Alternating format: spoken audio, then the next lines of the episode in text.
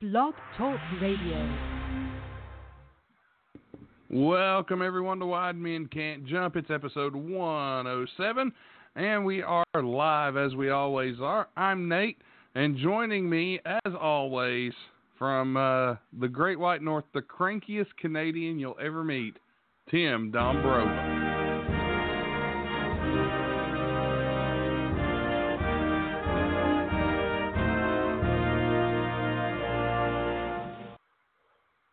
Good day, you hoser hoffs, and uh, how's it going tonight? you love give you love just giving hell to the Hoffs, don't you? I love the Hoffs, and they love me, and it's all good. I'm glad somebody loves you. Plenty of people love me. They're just all over the age of 35. That's all. yeah, because they're because their memory shot. Anyway, oh, screw you. Screw you. Yes, yes. I, I hear that Screw you. I dedicate the top 10 to you as of this moment. Well, since we've already brought it up, let's go ahead to it this week. Before we go to our intro, we'll go ahead and just roll with the Wide Men Can't Jump weekly top 10. Let's hear it. Tonight's top 10 is brought to you from the home office in Dick Shooter, Idaho, and from the Bruce Polban's Museum of the Absurd. Shooter, it's the top 10 things never overheard at a Wide Men Can't Jump production meeting. Oh, Number 10. I think we're being a little harsh on the 76ers. At number 9, let's do a Markelle Fultz retrospective. At number 8, Ed Bogus is a self-pretentious dickwad. Oh. At number 7, make sure you order those cast coats two sizes too big. At number 6, Timberwolves NBA champions. Oh, fuck you. At number 5, God, I wish we would have done a baseball show. At number 4, you shut up. Jimmy Butler is a mentor for young players. At number 3, what are you talking about? James Harden doesn't travel. At number 2, did you see LeBron play that pressure D last night? And at number 1, the number one thing overheard, never overheard at a Wide Men Can't Jump production meeting. Man, we got way too many donuts in here.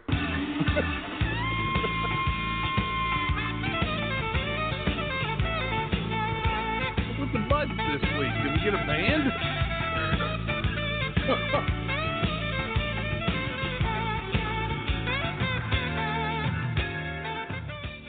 when did That's we get a the, uh, band? That's the uh, Wide Men Can't Jump prime time players, Nate.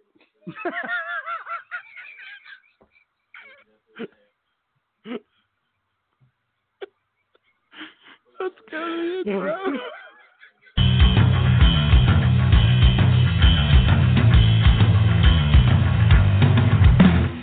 You're listening to Wide Men Can't Jump on the Wide Men Radio Network located at blogtalkradio.com slash Wide Men Can't Jump. This show is brought to you by the law offices of Stephen P. New at newlawoffice.com, stripcamfun.com, Atomic Comics and Collectibles LLC located at facebook.com backslash Atomic Comics and Collectibles LLC, as well as at Stay Classy Meats at stayclassymeats.com, where you can use promo code WIDEMEN to save 10% on your order and receive a free pound of Montana grass-fed ground beef. This show talks about NBA and covers all topics from all 30 teams in the league and includes guests from experts from all over the world. Make sure you're downloading us on iTunes, Podcast Addict, Stitcher, Google Play, FM Flash, iHeartRadio, Stitcher, and more. Be sure to join in on the fun over at WideMenCan'tJump.com as well as on our Facebook group, Wide Men Can't Jump, and follow us on Twitter at Wide Jump. Now, let's go to the flagship program of this Wide Men Radio Network. Here's Wide Men Can't Jump. Well, the Wide Men Can't Jump primetime players make their first appearance here on the show. And not uh, their last. Not their last, ladies and gentlemen. well, apparently not. Apparently we paid for more than one session. So we'll let you know how that goes as the week goes on. However, I do want to say this. Tim, probably the biggest basketball news yesterday. The Duke Devils lose at home in a non-conference game to an unranked team for the I think it was the first time they had lost at home in a non-conference game against an unranked team since 2000.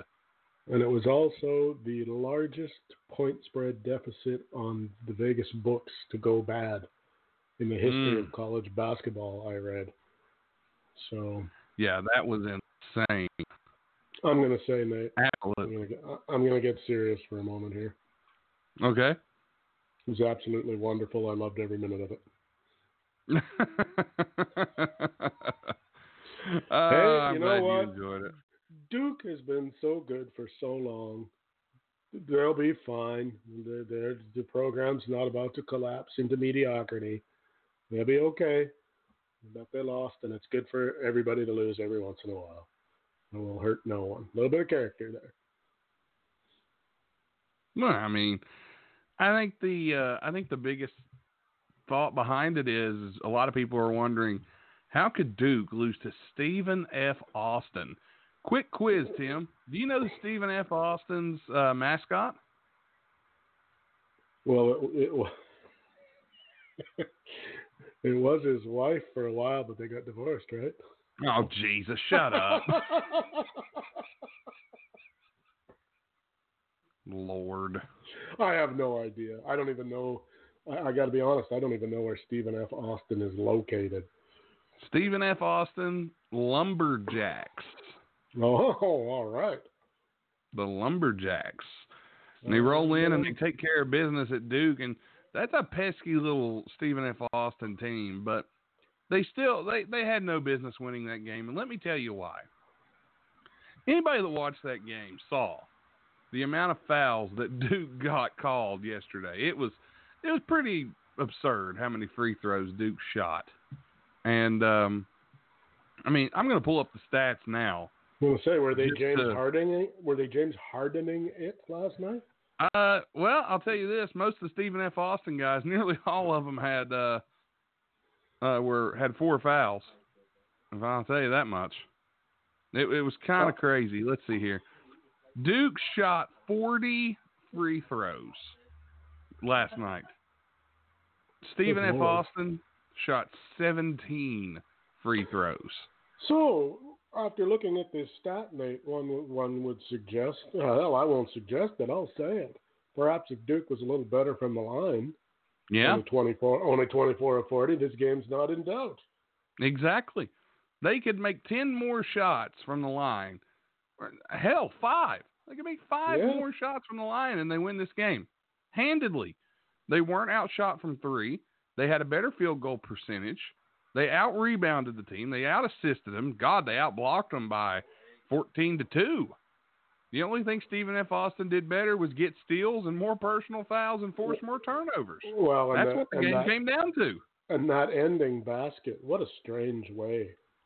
It really was. the- you know, it wasn't like they got beat by a buzzer beater from half court or something weird like that. I mean, he just he Yeah. literally dribbled dribbled the length of the court and laid it in. It was insane. hmm Right at the buzzer, and that was in overtime. And I thought when the game went to overtime, I said, okay, Duke will win this in overtime pretty handily, no problem. I was watching it with my sister and brother-in-law. My sister is a, a huge Duke fan, so uh, Well, I don't like her anymore. well, we, me and my brother-in-law were kind of giving her a little crap about it because she was giving my brother-in-law crap, who's a big UK fan. Uh, She Ah. kept calling him Evansville, and that is kind of funny though. This yeah. is this is the Bush household. This is how we go. So, and I'm sitting over there going, well, WVU just so happened to beat uh, Northern Iowa last night. But you, I mean, you do have to admit though, Stephen F. Austin is the powerhouse of the Southland Division. you have to agree with that. The Southland I Division mean- hasn't been the same since Stephen F. Austin showed up. I mean, look at those teams. Look at these these colleges, all perennial powerhouses. Lamar, McNeese, Central Arkansas, Houston Baptist, Sam Houston State. I mean, boy, these are some you know a who's who of college basketball supremacy. I mean, I don't know how they're even able to get out of their conference and get to the tournament with with that. I, I mean, th- it has got to be the biggest win in the history of that program. It can't even be close. Yeah, no doubt. It's even bigger than when they put West Virginia out of the NCAA tournament a few years ago. I mean, it's They I mean, and they don't even just be. Go ahead. no good on them. I'm all Yeah. for it. And Uh, I think I mean- Tim, I think that this goes Go to prove a point here a little bit, in my opinion, that you get those teams that have the the year starters, the teams that play together, and they take on those one and done teams. The one and done teams are clearly more talented. They're still they're better teams on paper, but when it comes down to the brass tacks, the four year team know each other better. Like they were completing passes last night where Stephen F. Austin that the only people that would know where this guy was gonna be was somebody that had been playing with him for years. And that's that's the truth. And I think that's Well, why it works so well. the system can get can break. I mean, let's be honest. The guys on Duke, I'm going to guess that probably the starters. This is probably what, maybe the seventh, eighth game they've played together, Exactly. something like that. So the Yeah. system is, and the system is probably new for some of them, if not all of them. And when it doesn't work, or the other team does whatever they do to halt your system, you got no, you got nowhere else to go, right? Then it's just talent, and talent will only get you so far against disciplined system. If that makes sense, I think it does. Mm. Yeah, I mean, it adds up after a while. But look at it this way: Michigan State lost to Virginia Tech the other day. We've seen the number ones all go down. Michigan State was number one; they go down. Kentucky Three in a loses to Evansville, and now Duke loses to Stephen F. Austin. So, uh, you know what that means to me, Tim? That means the NCAA tournament this year is going to be a bitch be to really try good. to call. That It's going to be a bitch uh, to try and pick a winner, but it's going to be fun. That means Duke should drop from one to one in the next poll. They'll drop from one to about three. That's about the way it lost- goes. Yeah, so, um, depending on what else happens. No, that loss should drop them to like ten. That's a horrific. yeah, I mean, I agree with that. I agree with That, that. that's that, that's not a loss. That's that's not like losing to a, a ranked uh, top twenty-five team.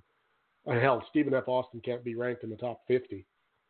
No, Probably even not. lower than that. Probably even lower than that. I, I would even I wouldn't even take a guess at where they were ranked previous to this victory. But uh, Um, I mean, you could oh, probably find that out. But but I'm going to guess it would have to be in the 70s probably, if not lower. um, hold on, I'll tell you. This is we have technology. You know. We could. You know what we Um, need now, Nate, for these times when we're looking something up? We need a little What's duty that? from the we need a little duty from the wide men can't jump prime time players. we'll have to work on that. Good lord. Oh, you love it. I, I I really do. That, that's really funny. I'm uh, trying to see if they have their actual ranking here. I'm uh, I'm Some, searching. somewhere the, the NCAA keeps track. It's a hard, it's kind of hard to find anything out of the top 25. You got to do Yeah. a little bit of Digging. They lost to Rutgers Oh, by lord. 12. That's their only loss on the season. They're five and one. Yeah, I uh, knew that much. Um, I'm trying to see here if they have maybe uh, overall overall ranking the team. I'm not seeing it really yeah, it's hard to it's it's hard to find. Um, there's not very many places that keep the entire. I mean, obviously there has to be one for them to compile a top 25. I mean, there needs to be a list of Yeah, you would you would you know somewhere somewhere there has to be something that goes further. Oh, here Well, I'll tell go. you what. Um, I have Oh, you find it? Hold- yeah, uh, hold on here. Stephen F. Austin.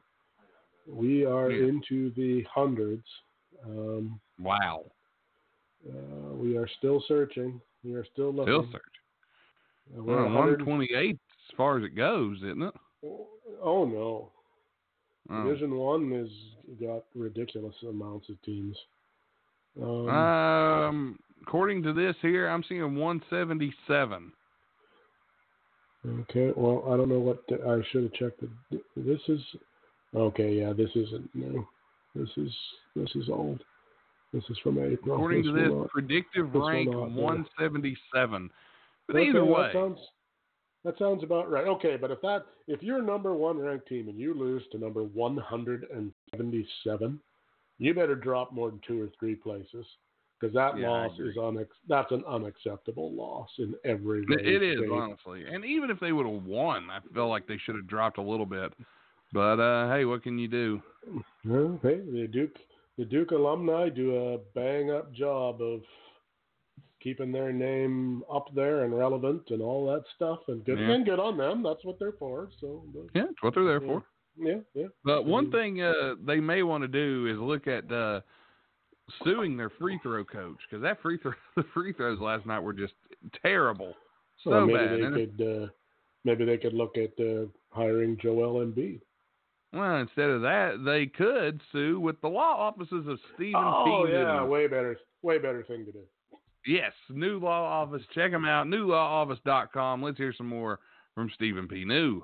Personal injury, product liability, workplace accident, mesothelioma law, Social Security disability, unfair insurance practices, family law, employment discrimination, and more.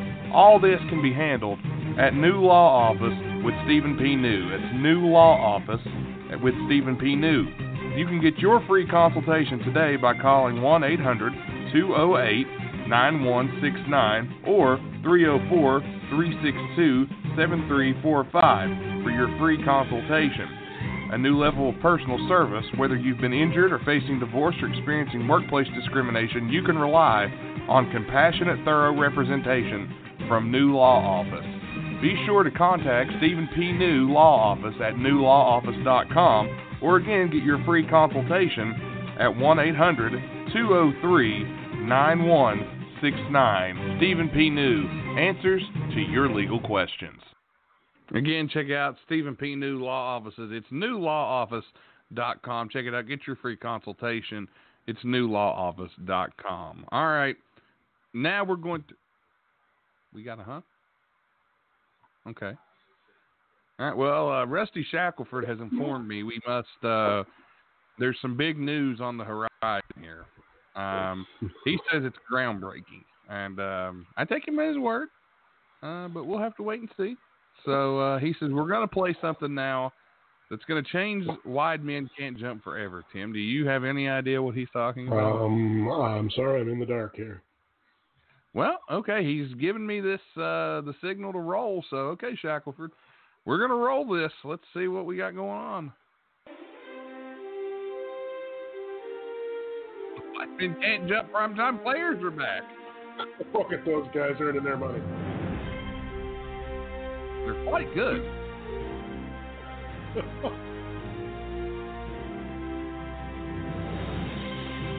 I believe I believe that's the Shinspin Talk. You may be right.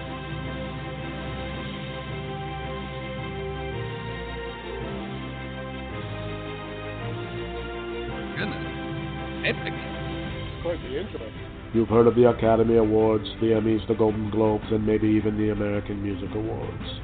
But now, for the first time ever on national television, well, to be honest, the first time ever,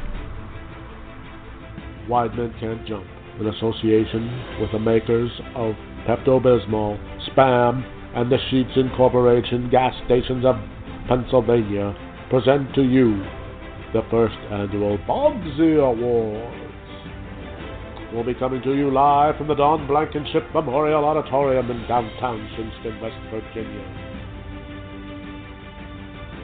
The categories up for grabs include Best Dance Scene During a Podcast, where of course the front runner is Ed Bogus, but Kate Bush is running up close second.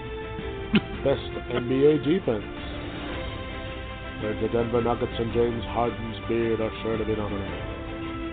Oh, a hotly contested category of the NBA's biggest whiner, where Jimmy Butler runs neck and neck with LeBron James and James Harden. The most, overrated moment in the NBA, the nominees include Ben Simmons' three-point shot, Markelle Fultz, and LeBron James trying to play defense. Of course, we just won't be dealing with the sports world. We will be in the entertainment industry as well, where we will cover such disciplines as film, uh, WWE wrestling, well, wrestling period, uh, sports franchises, uh, acting, music, you name it, we're going to have it. Uh, some of the categories include worst worst film, where uh, Charlie's Angels, of course, is from uh, worst wrestler, where Baron Corbin and Kenny Omega hope to battle it out, but never count out Joey Ryan or Marko Stunt. Uh, one of the big battles, of course, will be for the worst sports franchise, where the Yankees, the Chicago Bears, the Boston Celtics, and of course Notre Dame University, all expected to get the many, many votes. uh, of course, what uh, what kind of a celebrity television award show would be complete without celebrities? Where, of course, we have confirmed to appear Bruce Poban, Lou Ferrigno, Kathy Griffin, Jim Cornette, Superhuman, Joey Janela and his little dog pockets, background Josh Brown, Little TR, and of course the Wide Men Can't Jump. Um, your host for the festivities will of course be Castle B. Baxner. Yes, it's oh, me. Haha.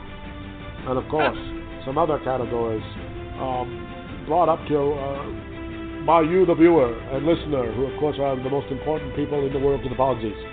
Um, one of the categories, of course, is Best Bogus. Uh, surprisingly, only Whitney's been nominated in that category. But anyway, tune in this Sunday at 9 p.m. on SCTV. Uh, replays to follow every two hours for the next six weeks. Uh, don't miss it, the first annual Bogsy Awards. Be there or be square. Well, there you go. The Bogsy Awards, eh? Yeah. I heard I, I've just been handed a bulletin that says that you're up for best bald broadcaster name. All right. So there I you like go. it. So that's that's uh, something you could win. Although uh, I, I, understand you're up against your, your co-host Tom Robinson. Oh wow. Well, he was. What's that called? He was on the absentee ballot.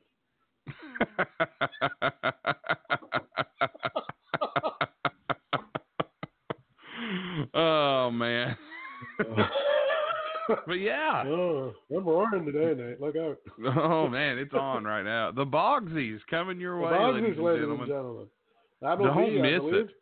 I'm being handed another bulletin here by my uh, Oh. friends at the uh, SCTV Television Network. Uh, President uh, Guy President Guy Caballero, of which Mm. uh, some of you may know. Um, apparently, this show will take place uh, between Christmas and New Year's. So Oh, man. So look for it. Look out. This should be fun. Looking forward to that. That's going to be a, a good time had by all. So the Bogsies coming your way before the new year. Don't miss it. Uh, it's going to be red carpet will be out, man. We're looking forward to it. And well, um, how, how could it not be when it's being held at the Don Blankenship Memorial Auditorium in Shinnston? I mean, good lord, that's you the big make a valid point. you make a very valid point. I I understand right. that uh, you can get in if you bring a piece of coal or an opioid.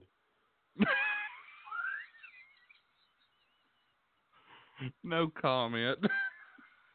Well, it's No. for Don. It's not for. It's not for the fine people of. It's not for the fine people of Shinnston. It's for. It's for Don Blankenship, so we can get that. What is it? The cocaine Mitch. Yeah, he's trying to he's trying to ditch cocaine Mitch, if I'm not There we, mistaken. there Uh, we go. uh, Oh, good lord! All right, are we going to talk about Joel Embiid now, or what? uh, yeah, let's go ahead and talk about Joel Embiid. The other night, Joel Yeah. Embiid had one of the, probably the worst game of his career: zero points and 13 rebounds, as the Raptors picked up the win uh, against the 76ers. We, uh, you saw that stat line. What did you think? Well, before or after I was done laughing. once you, once your uh, your chuckles subsided. Well, I had to wonder, to be in, you know, all joking aside, like, was the guy not under the weather? Was uh, the defense that absolutely stifling that the performance was that bad? Like, there's got to be more. I mean, let's be honest. I mean, we pick fun at Joel Embiid all the time. The guy's a pretty good player, if not a great one, in fact. Yeah, absolutely. How in the hell did they hold him to nothing? It it doesn't make sense, honestly, to me. Um, You know, how does that? I mean, was he sick? Was he under the weather? Or was it a combination of that and you know just a really good game plan by the Raptors? I don't know, because it doesn't look like the stat line. He didn't take very many shots. he shot. he went 0 of 11. He went 0 of 11, and then also missed three free throw attempts, and apparently shot four three pointers. Um, hmm?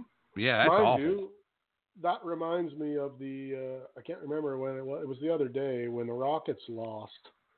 Uh, it was the I think it was the game after where after when we'll probably get to that too, where James Harden complained because Lord forbid teams are double teaming him. Oh my God, why would you do that to James Harden? That makes totally no sense.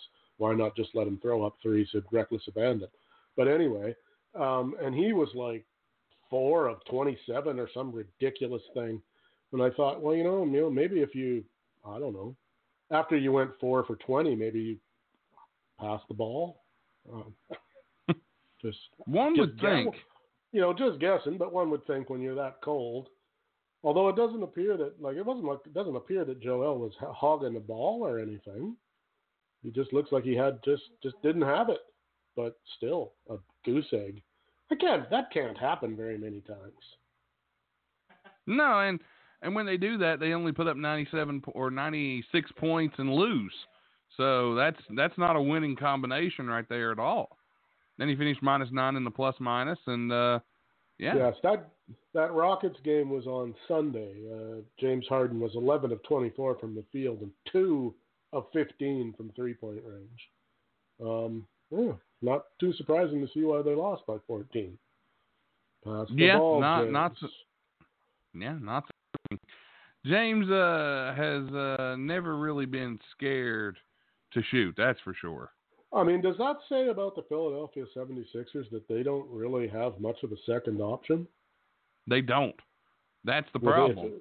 You know, that if he's not, well, it's not like Ben's going to throw up some threes or anything. That ain't happening. So, you know. hey, now. Hey, now. He'll shoot one. yeah, he missed one the other night. He was 0 for 1 bringing his uh, his average down to whatever it is now, some ridiculous number. But well, like point point five. See, tonight Joel's making up for it. He's six of twelve. He's already got twenty one points. Yeah, I mean are, that's something that that's something that's gonna happen. Well, but do you think though? Now, you I mean, don't think that not every team in the East wasn't watching that game and went, okay. Oh yeah you know, all right, we, you know, maybe we don't. I mean, because Toronto's got a good team, but I mean, they're not exactly loaded with all-star defensive players either. Um, but here's here's what's been surprising about Toronto. They have been able to play well, have a positive record, do well on defense, and keep momentum going from the championship last year all the way into this year, and they're still looking good, and they've got a shot. Oh, you can't. Right? I mean, except for I mean, Milwaukee has been slightly better this year, slightly. And other than that, I mean, Toronto's eight. A lot of people have been disappointed 10, I mean, in Milwaukee. They've been down on Milwaukee because their bench hasn't been as good as they expected. They're fourteen and three. What the hell do you want? I I agree, but I guess it's just the the performances and everybody I mean, trying you, to would you be happy Everybody... to slap that slap their record on your nine and eight Timberwolves? I'm pretty sure. Would I didn't be. say I was upset with them. I would absolutely no, love no, their I'm record. Just, no, I'm just saying, like as a fan, like did they get that jaded from last year that 14 and three is not good enough? I'm, you know, hey, I am mean, just reporting here. I'm just eight? reporting. I mean, That's they're all. nine and they're nine and one in their last ten, and have won eight in a row. What? Geez, what more? Like, give me that squad, please, and thank you.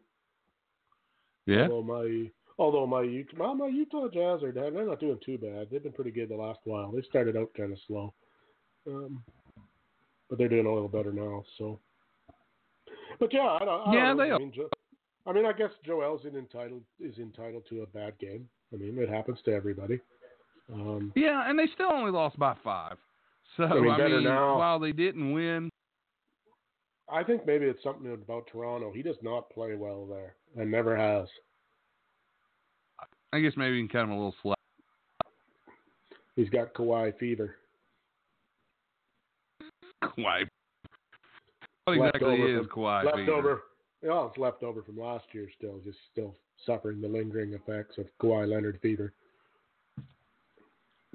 Could be, it could be what it is. But if uh, you're suffering from any Kawhi fever, where Kawhi just so happened to leave. You can fill the void right now at stripcamfun.com. Head on over and fill the void of your losses. Let's hear more from our good friends at Strip Cam Fun. Oh, Are you tired of the same old average, everyday lifestyle and the same old job that has you making less money than what you know you're worth? Well, you should head on over to stripcamfun.com. On Strip Cam Fun, there are tons of eligible men and women waiting to perform for you, and you can join in on the fun yourself. Just head on over at stripcamfun.com where you can strip on cam and have some fun. If you get there right now, you'll get to see some of the most beautiful women, men, and whatever else your heart desires. And you can take advantage of the good times being had on stripcamfun.com. Make sure you get there right now and let them know that Wide Men Can't Jump brought you over. Because stripcamfun.com is not just for everyone. Must be 18 years of older to join in on the good times. Strip Cam Fun. Be sure to visit right now. It's stripcamfun.com where you can strip on cam and have some fun. Thanks to our great sponsor, stripcamfun.com. Go check them out. 18 or older. Visit right now. All right, Tim. Coming off of Strip Camp Fun, you know that's always a that's always a fun time, is it not? Always a good time to talk about that. Am I right? Sorry, I got distracted there by my strip cam dot. Well,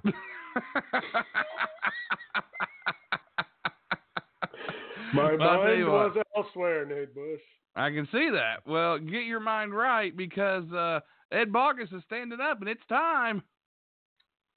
Bush League.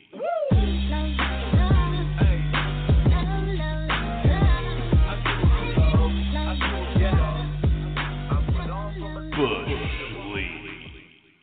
That's right. It's Bush League. We got three clips ready to go on our Twitter page. Tim, you head over there and you will once again pick our Bush League winner this week for the most embarrassing moment in the NBA in the past week. Let me know when you're ready to go. I'm I'm I'm having issues here. Uh oh, we're having issues. We're, uh, we're technical difficulties here. Why Well, if we're having not- technical difficulties, I'll say this: that Bush League is brought to you by the wonderful people that uh, that bring you Wide Men Can't Jump. So God bless go. them. All right, we're here now. It's time for Bush League. All right, three clips this week, Tim. Let's take a look at them. We'll start with our man Al Horford. Let me know when you're in place. I'm ready to go. All right. You see Al Horford, he goes in, throws the ball up to Ben Simmons for the dunk, but he throws it at the backboard, and uh, yeah, that just didn't work. Came back to Horford, who threw it out of bounds. like he, it was like he threw that up like he was gonna do like the trick dunk and then changed his mind. Bounces off the backboard, comes directly like, back oh. at him. Well, I didn't Oh, goodness. Well, everybody looking at me? That's a Oh. strange. Either that or uh, he he grossly overestimated uh, Ben Simmons' leaping ability. Apparently he did, but either way, Al Horford, you know what it was. That's Bush. Bush League. You hear me? Yeah, that's Bush League. All right, our next Bush League nominee, and uh, this one's another doozy, if I ever could say it. This one takes a minute. This is Russell Westbrook, and he is on a mad dash down the court, and he actually outruns himself, fumbles the ball, keeps dribbling, keeps dribbling, keeps dribbling, stumbling, rumbling, fumbling, gets the ball knocked away off the backboard and a turnover. he's, he's fucking channeling James Harden. James Harden could not have been more impressed with that turnover. Look As you see Harden, moves. oh, such dribble, such drive, such fumble. Wow. And then and then a look of what's with the arms up at the end, like Yeah, like somehow mm. I I how dare they try to take the ball away from me? How dare they fouled. play defense? yeah, he wasn't fouled. Well, I think that seems to be a running theme with the Houston Rockets and the whole defense thing. Yeah, They don't- Yeah, it They is. don't like when some, they don't play it, and they don't like it when somebody plays it against them.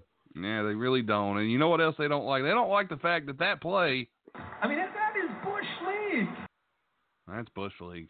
All right, off our final play tonight, Jordan Clarkson does a pump fake, a nice pump fake, and then tries to get a little fancy and uh nope, sir, that's a travel. You should have just bought the bus ticket instead.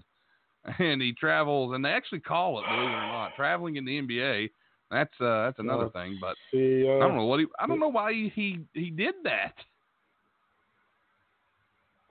That's a nice hop in there that he makes. Um, yeah.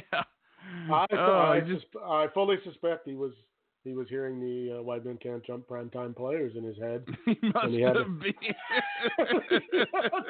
he had to do a little skip to Maloo there. And, yeah, and uh, I yeah, think he's he, I, he heard about uh, you know Ed Bog is, is an international celebrity, he and is. he heard that that he's just trying to get on our show to try to upstage Ed Bogus's. Um, because for those of you who don't know, um, Ed Bogus talk about uh, Shakira like hips and those dance moves. No, they don't guy- lie, do they? oh, they do not. But Jordan Clarkson, that Oh, move, man, That's Bush League. Ah, that's bush league. Oh, All right, this Tim. is a this is a This is a tough, tough one. one. Bush. This is a Three tough good one. ones. Um, let me look here. I just uh, uh, go to the primetime players, Nick.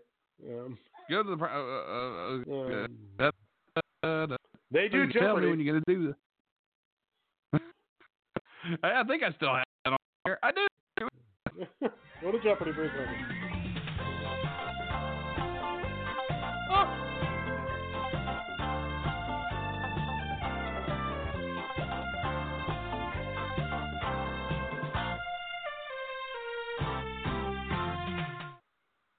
Uh, I'm gonna have to go. A little bit of the Oh. bubbly. Well, yeah, I'll go with that. Um, I'm gonna have to go with who is Russell Westbrook. Russell Westbrook is this week's Bush League winner.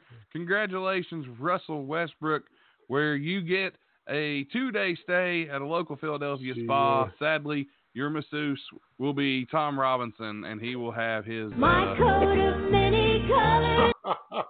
so Oh, enjoy should've- that rub down and getting uh, tugged on by a zipper. You should have played Constant Craving, dude. I should've. Oh well, ladies and gentlemen, that's that's, been uh, Bush. That's the only thing That's Russell been- Westbrook's gonna win this year. Yeah. well, if he's lucky and he talks real sweet, he might get a tuggy. But that's been Bush League for this week. Bush League. Take that moneymaker, Boggin.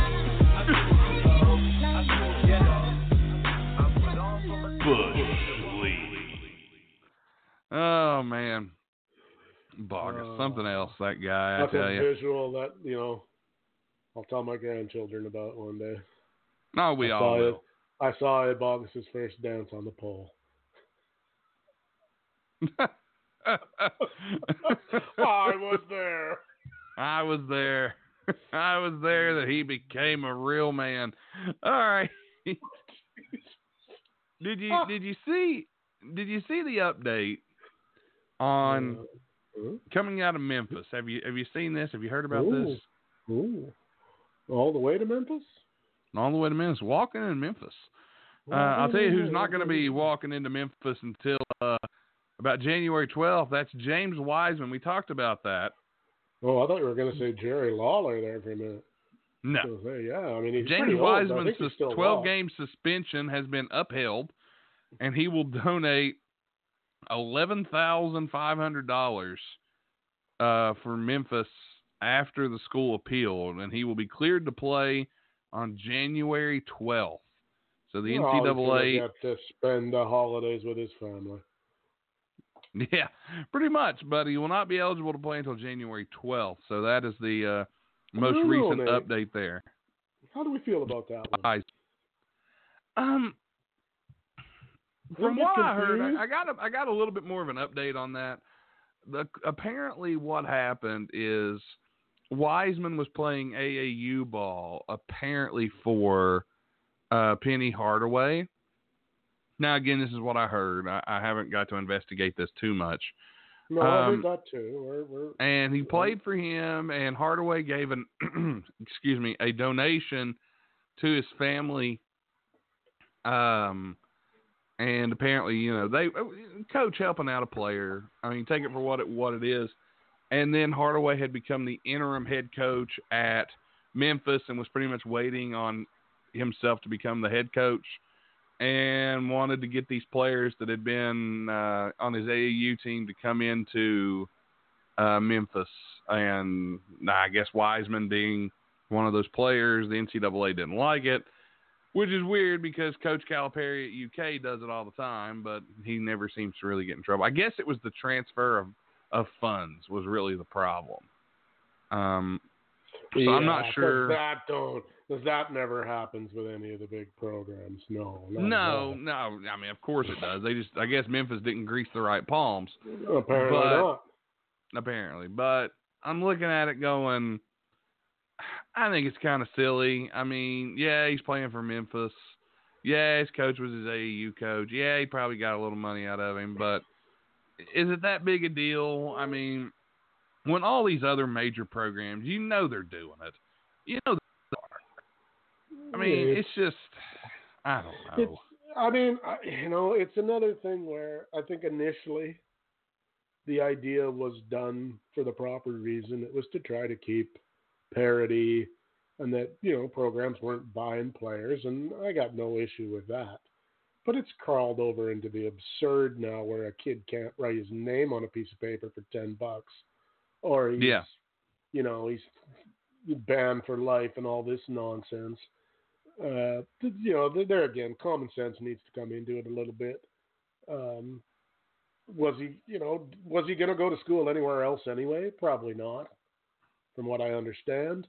So where's the harm? Where's the foul? Like, it's not like it was, you know, it's not like Duke went and, uh, you know, okay, well, we give, um, you know, player A's parents a five million dollar house so he played Duke so he wouldn't go to North Carolina. All right, that's dirty pool. But Mhm. I don't think even the University of North Carolina would care if Duke gave one of their players' parents twenty grand so he could move, so that they could move to to uh, Cameron. I mean, it really. I don't know. I just. Yeah, I mean, the, the system is broke. I don't know how they fix it, but it could be better than it is. That's. I'll leave it at that. Yeah, I mean, it's the NCAA just seems like the greediest group of individuals that there is.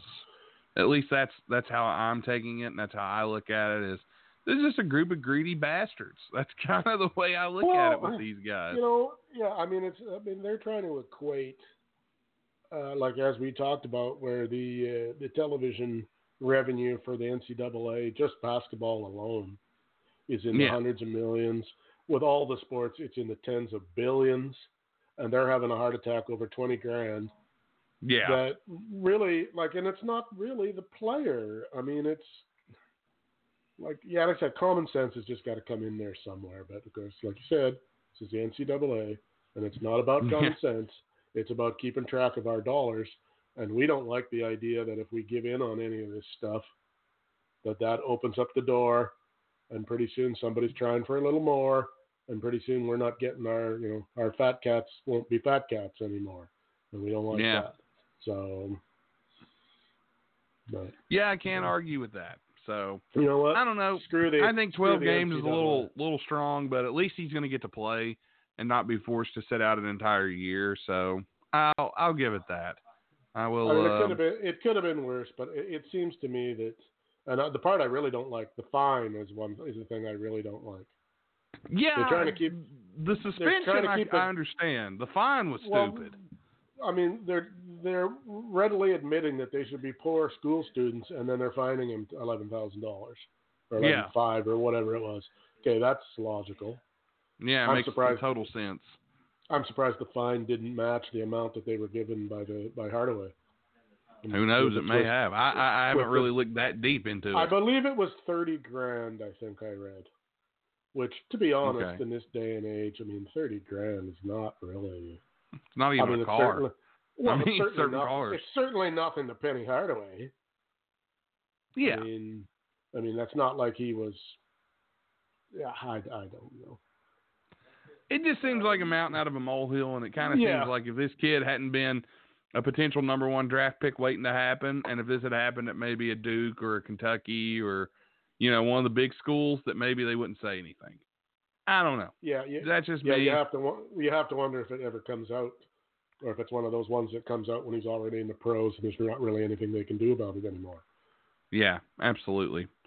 Um, I do want to say this, um, and this is um, something that I, I'm not. I don't know if I should bring it up, but I, I think we should. We talked about. We found out earlier today. A good friend of the show, uh, Tex Johnson.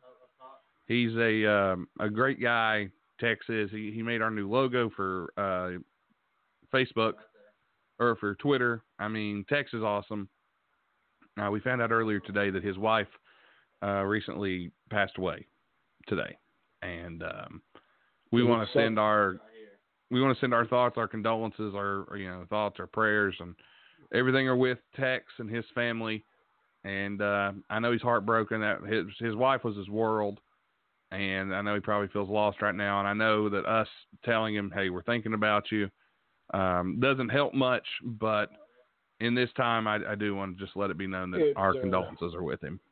It won't help now, but it'll help later. Yeah.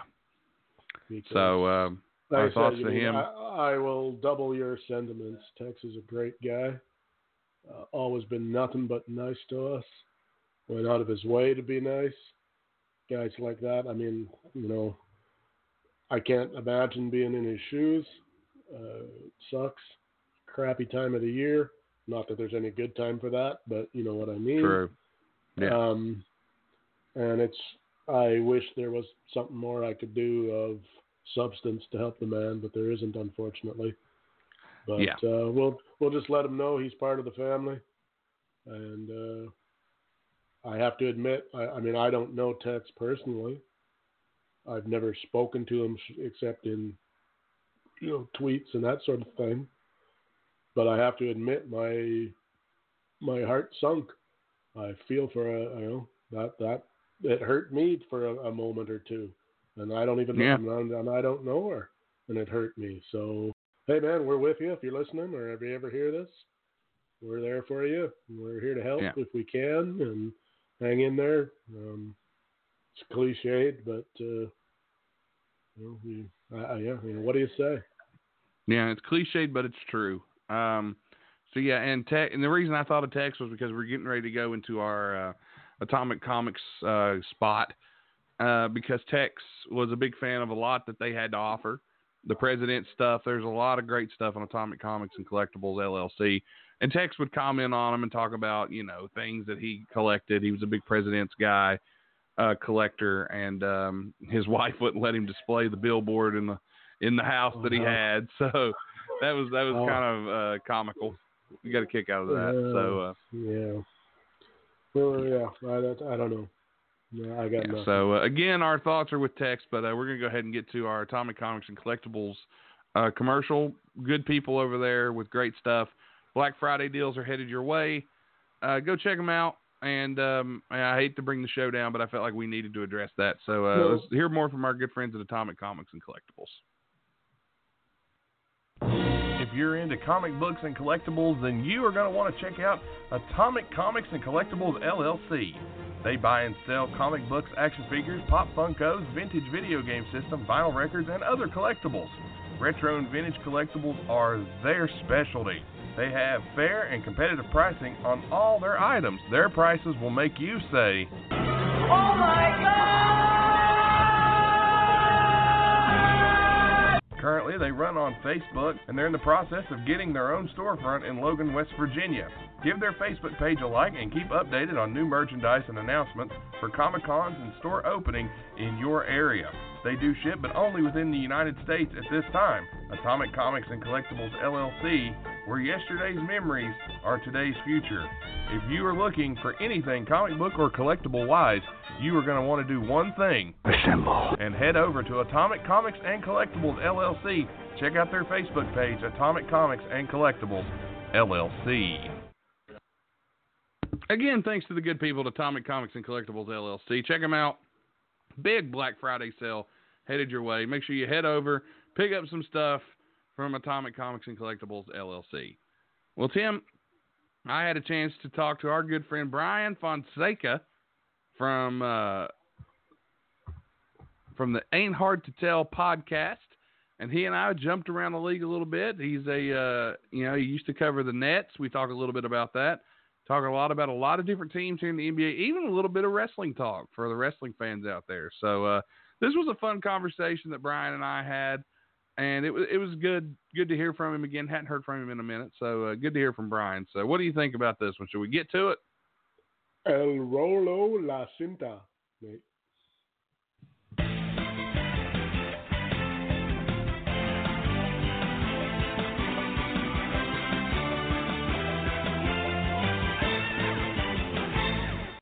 Back with us here on Why Men Can't Jump is an on-air talent, writer, producer, knows his thing about sports, the host of the Ain't Hard to Tell podcast. It's Brian Fonseca. Brian, thanks for coming back on the show, talking a little hoops with us. What's going on, guys? Thank you for having. Uh, happy to have you back on. Happy to be on. Well, a little bit of a break. It doesn't feel like a break from life here this Thanksgiving week, but it's been a been a fun NBA season so far. We're only you know, about 16, 17 games in, so we're we're approaching probably the first quarter of the season being out of the way. Um, we're, let's go ahead and jump in here and talk about. You used to cover the Brooklyn Nets, uh, the Yes. New York area. I know that you were a big. You're in New York, so I want to talk about them for just a second. Nine and eight so far on the season. They're sitting at the seventh seed right now as we record. Um, Kyrie Irving, he's playing well, 28 points per game, uh, almost 29 points per game. He's really playing well. But do you feel the lack of really guys around him based on what they had last year with D'Angelo Russell? Do you feel like this Nets team is really no better than they were with D'Angelo Russell and the rest of those guys they had? Um, I think I think they're a little bit like a little bit better, but I also expecting more from their depth, and this Caris LeVert injury also isn't helping matters. Even though they've gone on a winning streak now, but the way I look at it is their schedule is really lightened up since Kyrie Irving got hurt, and this sort of explains the new four-game winning streak because you know Charlotte, Sacramento, the Knicks, Cleveland. Now, if they beat Boston one of these two games that they have Boston, and if they beat Miami December first, and I'll probably be covering that game, then we'll see. You know, we'll see uh, if this if this thing is legit. But it's also very early on in the season. Uh, but nine and eight is about what I would have expected. You know, going in, even if healthy. So for them to do this with mainly Spencer Dinwiddie acting in the Kyrie Irving role, and he's been, you know, he just won Eastern Conference Player of the Week, and he's been really good since Kyrie Irving got hurt. I mean, in his in the six starts, he's averaging close to 25 points a game and about seven assists. These are Kyrie Irving numbers. You know, these are Kyrie Irving numbers. Is exactly what you would expect from him. So, I think that they're more or less where I thought they were going to be. Um, I did expect more from their depth, but this is what happens when you lose leadership like Jared Allen, DeMarre Carroll. Oh, not Jared Allen, Jared Dudley, DeMarre Carroll, and Ed Davis. You know, those those are going to be big losses as well.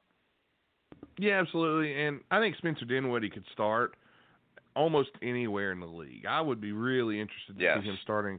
Uh, and that's a role that he could take anywhere, but he's coming off the bench in Brooklyn. So that's interesting. Um, I know a team like Minnesota would probably salivate to get a guard like Spencer Dinwiddie because that's really all they're missing at this point in time. Um, let's go ahead and you mentioned Miami. Let's talk about them. You're a big Miami fan. You said we got to talk about Miami, so let's talk about them they, here. they're just my favorite team. They're just my favorite team to watch right now. To be totally honest, like at this moment, they're my favorite team to watch. Yeah.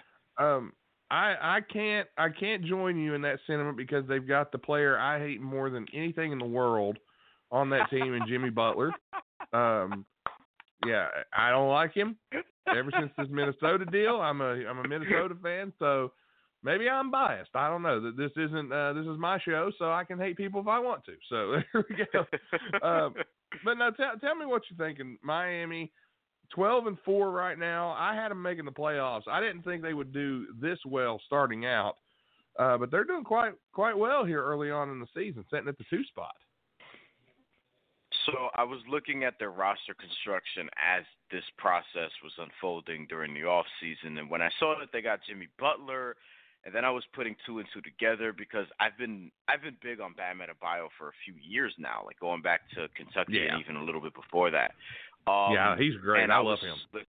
yeah, he's awesome. And now he's taken that next level that you know many people around that team and people like myself who watch them from afar have been expecting because Hassan Whiteside is out of the mix and that's really all you needed to get Bam to hit his next gear and he's doing that so far. Now, I I was looking at the roster construction so Justice Winslow, Jimmy Butler, Bam Adebayo, Tyler Herro had a good summer league, Goran Dragic. So I'm looking at it, I'm like, yo, this team is, you know, they play hard, they have pieces. Now the role players, there are other guys, Duncan Robinson, uh, Kendrick Nunn. They've obviously been better than expected, but I think that their makeup and the way they play, other than Philadelphia, I think they can pretty much take anyone in the East in a seven game series. That doesn't mean I think they're better than Milwaukee because I don't overall. If you have Giannis and Khris Middleton healthy, then Milwaukee is probably better overall. But I could see where they would give Milwaukee problems in the seven game series. We saw that early on in their first matchup, and I try not to make too much of, you know, early NBA basketball because a lot of weird things happen between October and Christmas, basically. And Christmas is kind of where the season really begins. But I think that they have enough to sort of all right, let Giannis do his thing and then shut down everyone else because they can defend so well. And Jimmy Butler being at the centerpiece of that, uh, being the centerpiece of that, he's also averaging about seven assists per game, so he's not really looking for his own shot that much. Uh, Kendrick Nunn is actually averaging the most shots per game out of everyone that's healthy right now. So just watching them has been really fun. Excuse me. I know they had the dud against Philadelphia, but again, Philadelphia could defend them really well, and I don't think that's going to happen the next time they play each other. Miami is also one of only four Eastern Conference teams that's still undefeated at home. Philly, Toronto, and Boston being the other the others, and I think that's that sort of you know elite group of teams as, as it relates to the East, along with Milwaukee. Those are the top five, and it's probably going to stay that way if Pascal Siakam could keep doing what he's doing up in Toronto because he's been amazing. Yeah, and looking at Miami, uh, Kendrick Nunn, you mentioned him coming out of nowhere, and uh, if you picked him up in fantasy basketball like uh, Nate here did, uh, you're doing all right. So good on him, and uh, thank you, Kendrick, for the points. I appreciate it.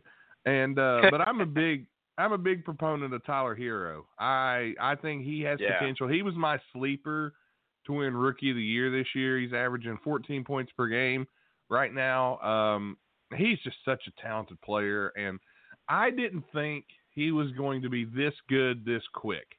I thought, okay, he's a good shooter. He'll do all right, but I don't, you know, late lottery is kind of a risk. Now this guy's legit. And uh, unless Jimmy Butler crushes the kid's confidence and like destroys him uh, verbally, and you know, like Jimmy does, um, he should be fine. uh, yeah, I'm still taking shots. I don't care. Uh, but you're right, Tyler Herro. Th- this has been a fun team to watch. If you can stomach uh, Jimmy Butler, Goran, I love Goran Dragic. I think he is one of the most underrated guards in the league. He just does everything that you want from a player. Mm-hmm. This is a guy taken in the second round by the Spurs. You know, think about the Spurs finding diamonds in the rough like that, and he just does everything right. So I'll have to agree with you. Miami Heat looking good early on, and of course Bam Adebayo, just he's a monster. Yeah. He was my most improved player uh, before the season began. He was my prediction, and I don't know if he's going to win that because Pascal Siakam might win it again. and Shea yeah, that's insane to think Siakam really could good. win that. It's insane to think Siakam could win that again after the season that he had last year, and he's already doing it Yeah. again. I mean, I can't even remember who I had as most improved player right offhand. Um, but I do know that like Brandon Ingram, I think has a shot at it Yeah, as well. Malcolm he's playing too. well. Yeah, I- he's playing really good in New Orleans. Let's go ahead and talk about New Orleans. Six and 11 Mm-hmm. You know, nobody really expected much out of this team this year. I mean, even with Zion Williamson, who's yet to play, and I know everybody's excited for Zion to come back. And he's yet to, to step on the court for the season. Uh, this is a team that's really building something really special. I think you know maybe you want some more out of Lonzo Ball. I mean, he's not exactly setting the world on fire, but uh, Brandon Ingram has done quite well since coming in there. He's averaging 26 points per game with seven Yeah. rebounds. I mean, if you'd have told me last year that this guy was capable of this, if you just get him out of LeBron's way, what he can do, I wouldn't have believed you. But he's tearing it up right now in New Orleans. he's been amazing. Um, I have to agree that he's probably been the most improved player so far. He's shooting 46% from three. Also, like I don't, I don't know if these numbers are going to be sustainable, but the fact that he's done this over the first, you know, um, 10%, 12%, 15% of the season, wherever we're at now, has been amazing. I think that you know it's also important that he he does this and he continues to do this because it at least indicates that all right, there's more future here at this level than they expect, um, you know, from the other guys, not just Zion Williamson, because people think Zion Williamson is going to eventually put up those kind of numbers, and it's important that Brandon Ingram is doing it right now. JJ Redick's picked it up lately too, and that's important for them because he got off to a slow start this season, and now he's you know back shooting 47% from three, averaging about 15 points a game. I kind of expected more out of Jrue Holiday, although Jrue Holiday's pretty much been pretty good and you know Jrue Holiday-ish, but I thought that he would still um you know he'd have a similar season to last year scoring wise. And yeah, I agree, Lonzo Ball. I mean, I'm not someone who expected the world from him, so maybe I'm not as surprised that he's doing this, but I still think it's fair to expect more. But I like some of the other younger guys that they have on the roster, like Jaxson Hayes, for example. Jaxson Hayes is somebody who I think could be really, really good. He's only a rookie right now, so he's only going to see but so much playing time. But he he has been in there, you know, when Jahlil Okafor's missed some games, and you know uh, Derrick Favors was, is still out. So we've seen some Jaxson Hayes, and he's been pretty good. But I'd like to see what happens when Zion Williamson eventually does play, and it could be relatively soon. We could be talking about a month from now that Zion Williamson's there, and I'm curious to see how that would fit alongside Brandon Ingram playing the way he's playing, and Jrue Holiday being there, and JJ Redick. So I, I would like to see that. I'm very curious to see how that how that unfolds. Yeah, and uh I'm really enjoying Jaxson Hayes. I think that's a guy. You know, again, like you said, not seeing a lot of court right now. He's averaging eight points per game to go with four rebounds, but in a couple of years, I think Jaxson Hayes is going to be one of those guys we're looking at going, man, can you believe that New Orleans got Zion? They got Jaxson Hayes in the same draft. Yeah. Um, right. That's just that's something that I'm I, I see happening in the future for New Orleans. But yeah, Zion is going to be the key to this team when he comes back. We'll see what they decide to do with him and, and how he adapts, and I think he'll do fine. My biggest worry with Zion, and this has always been my worry, is and and mm. people people sometimes misconstrue what I say here. I'm worried about Zion's size, and, and what I mean by that is when I say he needs to drop some weight, he ain't fat, ladies and gentlemen. He's not fat. That dude is solid as a rock. He actually needs to like avoid the gym for a little while. I think he's got too much muscle. Um, he's one of those guys who I'm worried his knees aren't going to last as long as his career could. He's going to have to change the way he plays. He's such a freak athlete. He can shoot, he can pass, but he's 285 pounds, and I don't know how many years he's going to have on those knees jumping and doing that every night in an NBA game. That's that's my biggest concern with Zion. Yeah, I think that's fair, and I don't disagree because this is something that I've talked about as well, where – uh, just playing that way at that size, how sustainable is that, right? You know, it's different than what we saw from Charles Barkley, who's I've seen, you know, some people compare him to. Charles Barkley wasn't that athletically. You know what I mean? Like he wasn't Zion who who literally has the athleticism of yes, a guy who's six six like he is, but a guy who's maybe 190 pounds or 200 pounds, but he's doing all those things at 280 pounds. So I think that you know it's going to be interesting to see what what that becomes long term. And he does have some injuries going back to his high school days, and I've talked about this, you know, recently. Is that you know on my podcast recently is that you know a lot of these guys that we're seeing now come into the NBA, we're seeing a lot more injuries, and I don't think that's yes. I mean the schedule doesn't hurt. I mean doesn't help that, but a lot of these guys play AAU and play basketball coming up 12 months of the year, where it wasn't like that in the previous generation, in my generation, for example, because I graduated high school in 2012, and I'm looking at from that time, people were still playing, uh, you know, mul- multiple sports. Like in my generation, I was playing basketball, track, you know, um, uh, cross country, football, whatever. And then shortly after that is when I started seeing uh, high school showcases pop up in random places, and and things like May, where you would normally be playing other sports in September. So guys are now more specialized in playing basketball 12 months of the year uh, more than they used to be. And that's going to hurt them down the line. And I think Zion's a product of that. I think some of the guys we're seeing come into NBA now, they're products of that. So we're probably going to, unfortunately, see guys break down because that's what it looks like we're seeing right now. So I'm curious to see how that sort of unfolds as well. And, you know, because guys are just playing so much basketball from a younger age now than they used to. Yeah, and they're pressured to do so. Um, and I'm not well, saying yeah, that's a that's bad thing. Yeah. I'm not saying AAU is a bad thing. I, AAU is, is a terrific thing, I think. But the problem is now scouts are no longer going to high school games. Uh, they're they're just Hmm. waiting. They're like, ah, I'll just go watch the AAU team. That's you know that's where the guys are going to be. And honestly, AAU is a little more lax than a lot of high school games are because you get to see the Yeah. elite talent against the elite talent, and they kind of let them play a little bit. They're you know not calling the ticky tack fouls. They can do their spin moves and and things like that. Um, but you're right. I graduated in 2008, and AAU was kind of a, like a what? You know, what's AAU? You know, we kind of knew what it was, but it was like nobody was really doing it. Everybody was Yeah, unless- football. unless- it, Unless you were really good. Like that's the thing. yeah, and and now and and it wasn't 12 it wasn't 12 months out of the year so No. but now at this point it's just a lot different it's just a lot different youth sports there's a lot of money in it. It's so much more competitive now than it used to be. You know and i look and i see social media accounts you know uh that be at these uh aau tournaments and things like that.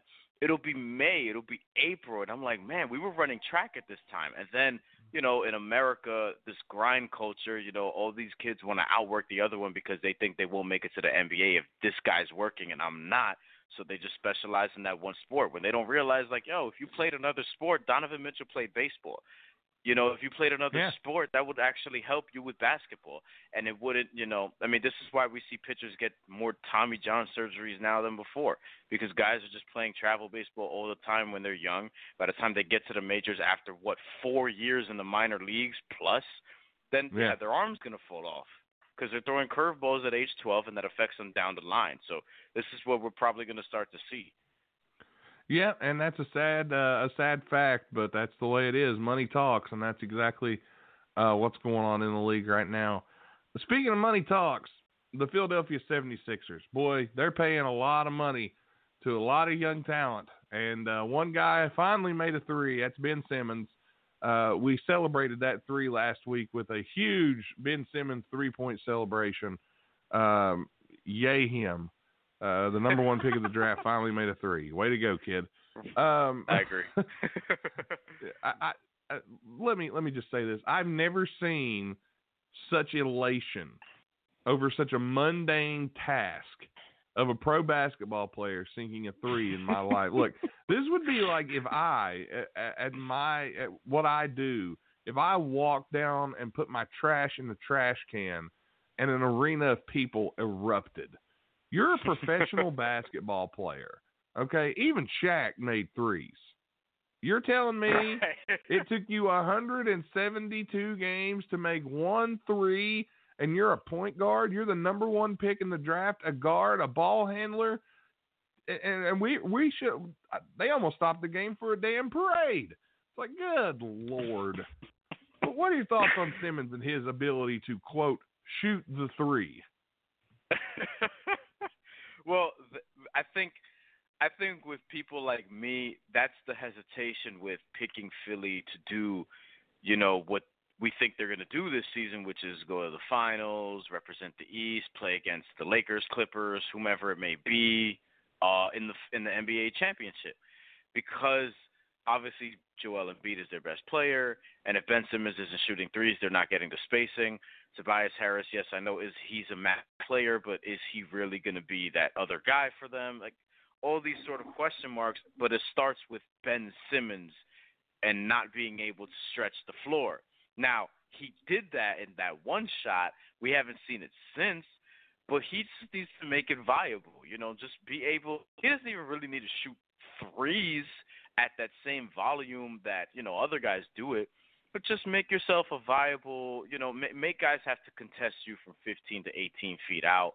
Then eventually, you know, you shoot a three every once in a while. That's really it.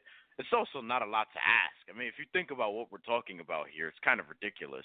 And in the league that point guards, you know, uh, they can do whatever they want. You can't even touch them on defense. Guys are barely allowed to play defense. If you're Ben Simmons, you should also be averaging more than 13 points a game. Um, but you know, I, I like pure point guards, so I don't mind that he has 13 points and over eight assists. But he needs to be able to shoot to some level if you know Philly is going to really go as far as they're going to go, especially because in the playoffs things are going to tighten up even more. So the lack of spacing you get in the regular season is going to be less so in the playoffs, which is not going to be good for Joel Embiid, which is not going to be good for Philadelphia as a whole. And they need they're going to need that. And Jimmy Butler is no longer there to sort of bail them out from that. And they and with him they almost beat Toronto. So yeah, they almost did. They were a a Kawhi uh, magic shot away from beating Toronto, but one thing yeah. I, I'll say about Philly, I think their lack of depth is hurting them because they are very top heavy in terms of their starting five.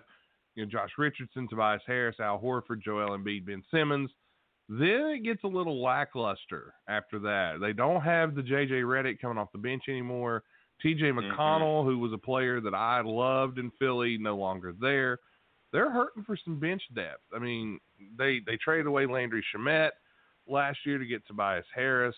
Um, got a lot of they they have Trey Burke, uh, Korkmaz is still there, Shake Milton, Kyle Quinn, but like I'm not seeing anybody that's really gonna get me excited that you can set your starters down and you're like, oh, nobody panic. You know, Norvel Pelle is in the game, so nobody get nobody be worried.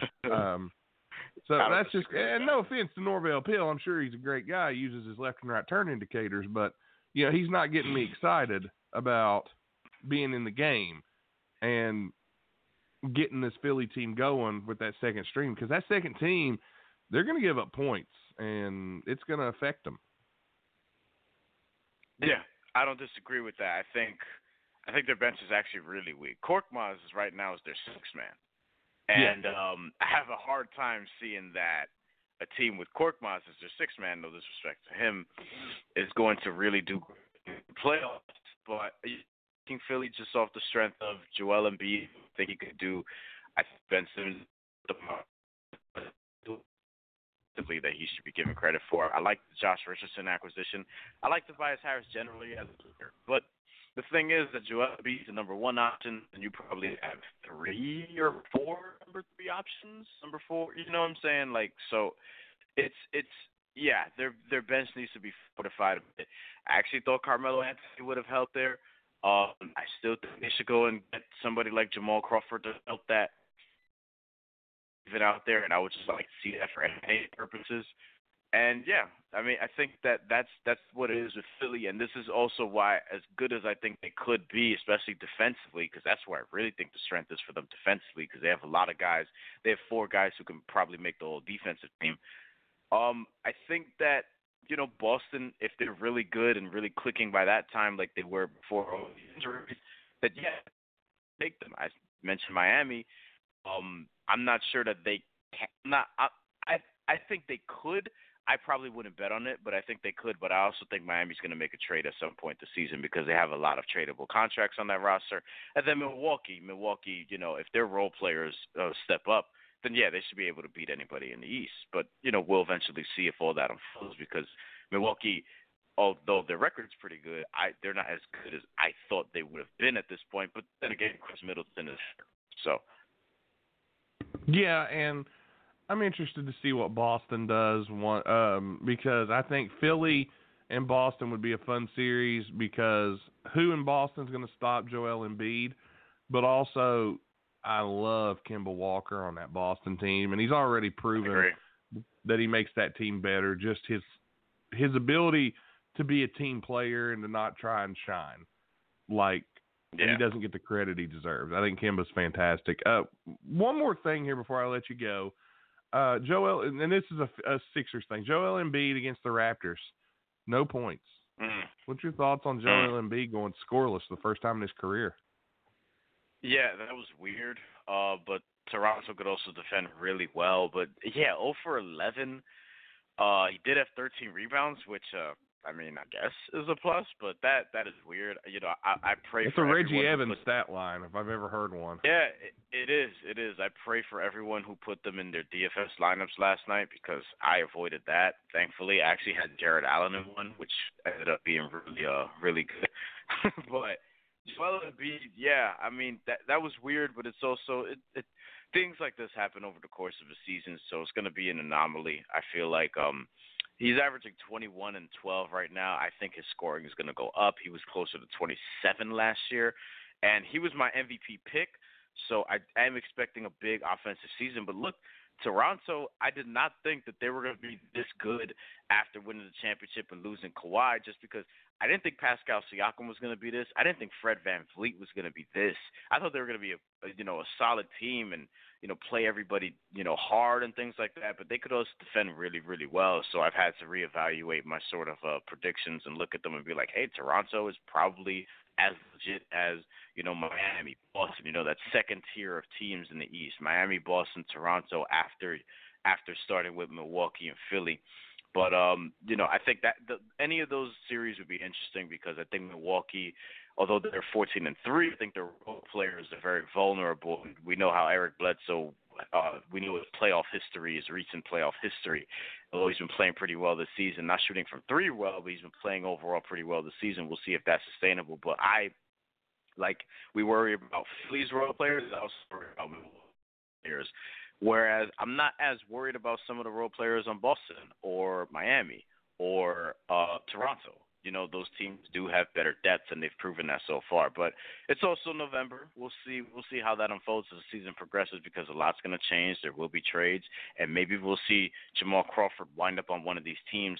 Which I'm not saying that's a a, a big game changer, but for someone like Philly, who knows? Because they need that. You know, Milwaukee probably needs that. So we'll see.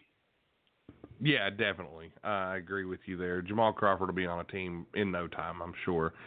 But Bryan, I, th- I want to thank you again for jumping on the show and talking some hoops with us. Why don't you let our listeners know where they can follow you, keep up with you, find your work, and uh, who knows, maybe you'll even uh, post some tweets about pro wrestling. I know we had a little pro wrestling talk before we Oh, went yeah. and started recording here. So That that's what we got to talk about on the show. Uh, at Twitter on Twitter at Bryan Fonseca N Y B R Y A N F O N S E C A N Y as in New York. Same thing on Instagram.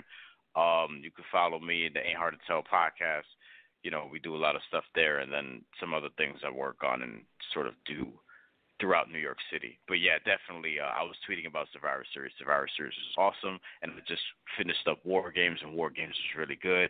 I am very excited for WrestleMania season, which is around the corner. Royal Rumble is always one of my favorite events, and I think we're going to Oh, see yeah. a lot of Same here. See, we're going to we're to see a lot of things from NXT, sort of making continuing to make an impact uh, on wrestling for sure. Oh yeah, Royal Rumble's my favorite. Um, do you have a favorite Royal Rumble? Ooh. Um. Hmm. There is favorite there is a Rumble. right answer here, Bryan. There is a right answer. I hope you know what it is. Uh, what is the right answer? The right answer. 1992 with Ric Flair. Okay. yeah, no, that that that's uh, that's up there for me because I mean, though that happened right before I got here. Uh, that Yeah. is um, that's you know I've gone back and watched so much old wrestling, so that, that's definitely one of my favorites. I'm trying to think from my lifetime, like what is my favorite one? This is an excellent question that you just you just threw on my lap here. Um, No, I, you know what? I do what I can. You know what? Yeah, I don't know if this is my favorite one, but I really did like 2007, which ended with uh, Shawn Michaels and The Undertaker. I really oh, that did was like a good that one. That was a That good was a ending. really that ending one. was fantastic. Uh, I always Yeah. love that one. Uh, if you ever get a chance, go to a Royal Rumble. I've been to two. Um, Mm.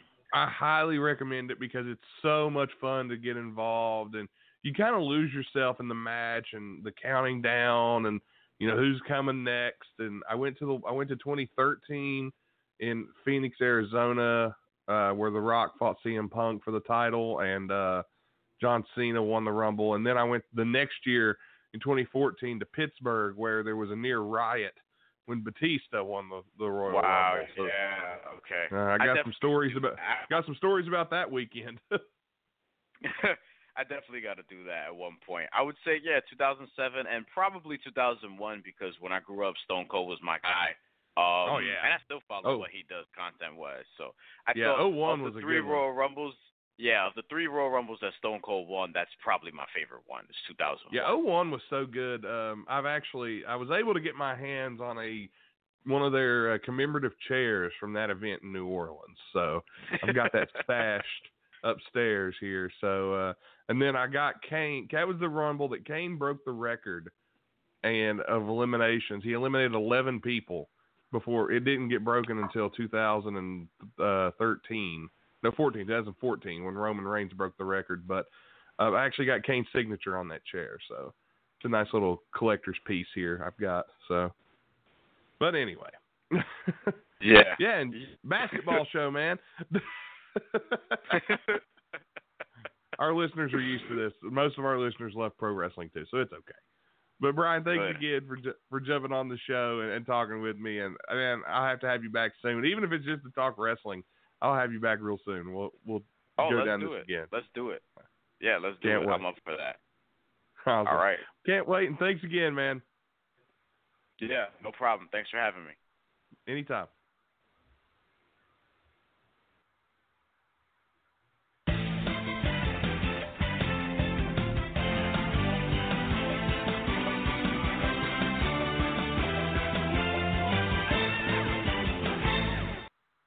And that was my conversation with Bryan Fonseca from the Ain't Hard to Tell podcast, the guy that goes around the league, used to work covering the nets all the time. Bryan's a great guy. Great to have him back on. Tim, you still with me? I know that uh, you two were shills for the. WWE. Well, you know, it was a good weekend. Survivor Series, War Games were great. So, uh, yeah, hey, sometimes you got to pat them on the back. They did a great job this past weekend. Darn straight. Not against Yeah. it. Just saying. No, no, not at all. Um, I do want to say, um, Tim, I don't know if you had a chance, but I, I think I told you this. Uh, have you seen the recent Jimmy Butler comment? This guy cannot stay out of the news. Have you seen what Jimmy Mm. Butler said? Jimmy trying to get Mr. Personality in the yearbook. Like, is Jimmy trying? Does Jimmy just want to be disliked? Is that his? Is that his goal? Does he just want to be hated by everybody? Yeah, does he think that he somehow, or or does he play better when he's angry and everybody hates him? Uh, he must Does it think he does. Because it seems to be his goal is to just like alienate the entire team. That's what it seems. Uh, for those that don't know, Jimmy Butler has come out talking about not Minnesota, but talking about the Philadelphia 76ers. He said, and this is a quote from Jimmy Butler um, the former Sixers teammates he had were unable to match his work ethic. They weren't working as hard as him apparently Jimmy Butler just goes in every single day and works from sun up to sundown, doesn't eat, doesn't drink, doesn't sleep, just works according to him. And you know, Jimmy is a hard worker. Tim, Tim, I'll say this: Jimmy's a hard worker. He came out of Marquette. He's all about winning, Nate. Yeah, he's all about winning, but that's why everywhere he goes, the team explodes. Jimmy Butler has not been out of the second round of the playoffs. You want to talk about hard work, Jimmy? Work harder at getting out of the second round of the fucking playoffs. How about that? Let's let's be honest. Uh, Jimmy Butler is a good to great basketball player when he puts his mind to it. However, he is the exact opposite as a teammate. He's Oh, a God. shit team. He, he's a shit teammate, and I don't care what He's about- anybody says. He goes to the press as soon as he doesn't like what's going on. Uh, he's a crybaby. End of comment. Quote unquote. Blah blah blah blah blah. Yeah, absolutely. He's about as good of a teammate as Napoleon was uh, to the French. So if you got to do a little history lesson there, go back on that. He wanted to take over the world. Oh, I, I thought you were using a dynamite reference. No, fuck that movie. I hate that movie. That Um, makes two, that makes two of us. See, we're getting along tonight. Yeah, this is good. stand- This is weird. We're getting along.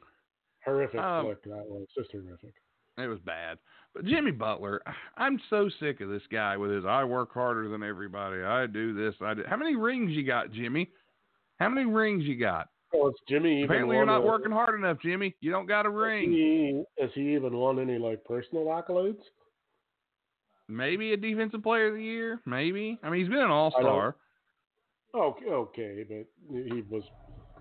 I mean, Chris all- Kaman was also Okay, an all star. So yeah, was you he know. an all star or did he make the NBA All Star team? That's two different things. Hold on, let me look and see what we got here. I mean, he might have been an all star when he played on teams that were bad, and he was the best player on the team. Thence he was an all star, but Mm, Jimmy Butler. I've got nothing in terms of. Four time NBA Nothing in terms of- from 2015 to 2018. Um, NBA's most improved player in 2015. Four Okay. time NBA All Defensive second team. Uh, two time All NBA third team. So Jimmy's got some room to improve there. He, you know, Yeah. he could work harder.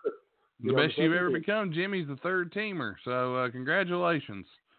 You did get a gold medal in the 2016 Olympics. So You know, cool. Jimmy. You know, Jimmy Butler talks like a guy who's been playing in the league for 20 years when he's only been in it for, I guess this is what year eight or nine. Jimmy Butler talks. Jimmy Butler talks like he's Bill Russell, and he's not. he only wishes he was half as cool. As Maybe Bill Bill Russell will let Jimmy hold the 11th ring that he can't put on his 10 fingers. Maybe Bill that's Russell what Bill Russell will do do- for Jimmy. Because Jimmy Butler, Go ahead. I was going to say, Jimmy Butler talks more out of his ass than I talk out of my face, and that's a lot. So I, I'm just, finish. go ahead.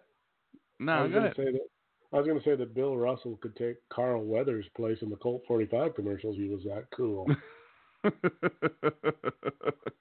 And Jimmy, Butler. Jimmy Butler sure as the hell ain't doing it. Jimmy Butler just looks like a Jamie Foxx stunt double. I'm sorry. That's what he looks like. looks like a Jamie Foxx stunt double with half the talent. He, he just he annoys me. I, I I can't this guy and his mouth and oh they don't work as hard as me. I'm Jimmy Butler. Hey, nobody be behind me when I'm doing my interview. This is about me. Jimmy Butler, go to hell and take and and you know what? Leave everybody else. You just go. You annoy me. He goes in. He break. He, hurts teams. You know, and he acts like he's this big shot. Okay, maybe he had a gripe in Minnesota. Okay, maybe you had a little gripe there. But you're talking about the Sixers now. Nobody works as hard as you. There seems to be a common theme, Jimmy, with everything that's going bad with every team you go to. It's you. There's a I mean, common know. denominator here, Jimmy, and it's you. I mean, Jimmy Butler is a career 16.7 point per game player. No, I'm a hard worker though. Um, well, when one considers that I believe Michael Jordan was a, I want to say off the top of my head, 30.2 or 30 point something points per game. So he's only twice as good as Jimmy Butler, not quite. You know, one. Well, let me say this. One and three quarter Jimmy Butler. So there's room for Jimmy to get better. Working hard. I don't say Jimmy's a hard worker. He is. He's got a great work ethic. He really does. I'm, I'm not denying that. That's how he got better. Because naturally, Jimmy Butler was not gifted. He worked hard to get to where he is. Here's the problem. Um, you know, to quote Weekend at Bernie's, my old man worked hard, and all they did was give him more work. So congratulations, Jimmy. You're a hard worker. Now you got to do more work. In the words So- of, you can fill this. You can fill this in for me, because I know you can. In the words of Janet Jackson, what have you? What What done for me you lately? Done for me lately, yeah. Oh, okay. Yeah, all this, I didn't know you physically about- wanted me to fill that in. I apologize. yeah. uh, All, all this talk about I'm just about winning and I want to win. Well, what have you done for me lately, Jimmy? Not much. Yeah. Never, never won a title. Never been to a conference final. That rhymed. Uh, I yeah. know he used to do things for you, but what has he done for you lately? Yeah, not a lot. Not much. Well, Except, Anyway. except annoy me and being nominated for a Bogsy. But anyway, yep, yep, yep, yep. Well, moving on. the way I feel about Jimmy Butler is the exact opposite way I feel about Stay Classy Meats because Stay Classy Meats is a fantastic product, and my freezer is still stocked with some of the best meat quality product around, and I recommend everybody check them out at StayClassyMeats.com. Let's go ahead and hear from our wonderful sponsor at Stay Classy Meats. Stay Classy Meats is your online meat market where you can get the best quality meat for competitive prices. Head on over to StayClassyMeats.com and use the promo code WIDEMEN to save 10% on your order. That's right, if you head to StayClassyMeats.com, you can save 10% on your order with promo code WIDEMEN, but that's not all. Not only will Stay Classy Meats give you 10% off, they're also throwing in a free pound of Montana grass fed ground beef. Make sure you get over to StayClassyMeats.com right now to check out their selection. Whether it be pork, ribs, chicken, steak, bison, ribeye, or any other type of meat that you desire, you can get it at StayClassyMeats.com. They are high quality meats that you will not want to miss out on. If you like to eat well and eat clean and eat some of the best quality product out there, Stay Classy Meats is for you. Again, head to StayClassyMeats.com right now. Check out our wonderful sponsors at Stay Classy Meats, StayClassyMeats.com for the best quality meat products out there. Your online meat market. Don't miss it, StayClassyMeats.com. Well, I had a chance to sit down with Trevor Lane from Lakers Nation as we talk about the team with the best record in the NBA going into tonight – and we had a lot to he had a lot to say about what the Lakers have done to improve this season and how well their bench has been playing. So with that in mind, I'm going to take it and throw it over to my conversation with Trevor Lane. Tim, what do you say to that? Roll out the tape on, Nato.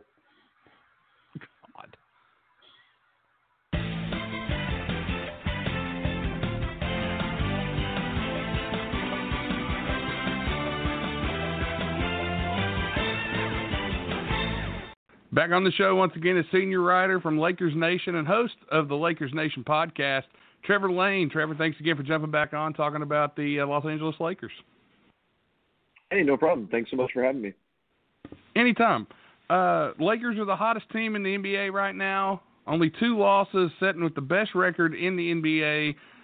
What's been the key to this Lakers team getting off to such a good start? Because here they have only lost two games. They lost the first game to the Clippers on opening night, and then the only other loss came to the defending champion Raptors. What's been the key to this Lakers team getting off such a good start? Well, I mean, certainly the the chemistry that's been developed early on has been really impressive. They've been they've managed to close out a lot of really close games. I mean, we do have to mention that their schedule probably hasn't been the most difficult. Uh, I looked a few days ago when I want to say they were 20th in terms of strength of schedule, meaning that uh, that 19 teams have had easier schedules or more difficult schedules than they have. So I mean that that's a factor, but also I think that you know it's it's their ability to come together quickly and develop a very cohesive defense. That's been really important. So certainly credit to Frank Vogel there as well as Anthony Davis and the other players for coming together and getting that done. Um, and then and then LeBron James has just been I mean beyond belief. He's been incredible and he has powered them through a number of these games. So I think it's it's all of those factors combined to create this uh, this incredibly hot start for the Lakers. Yeah, and one thing that we should uh, look at is bench play.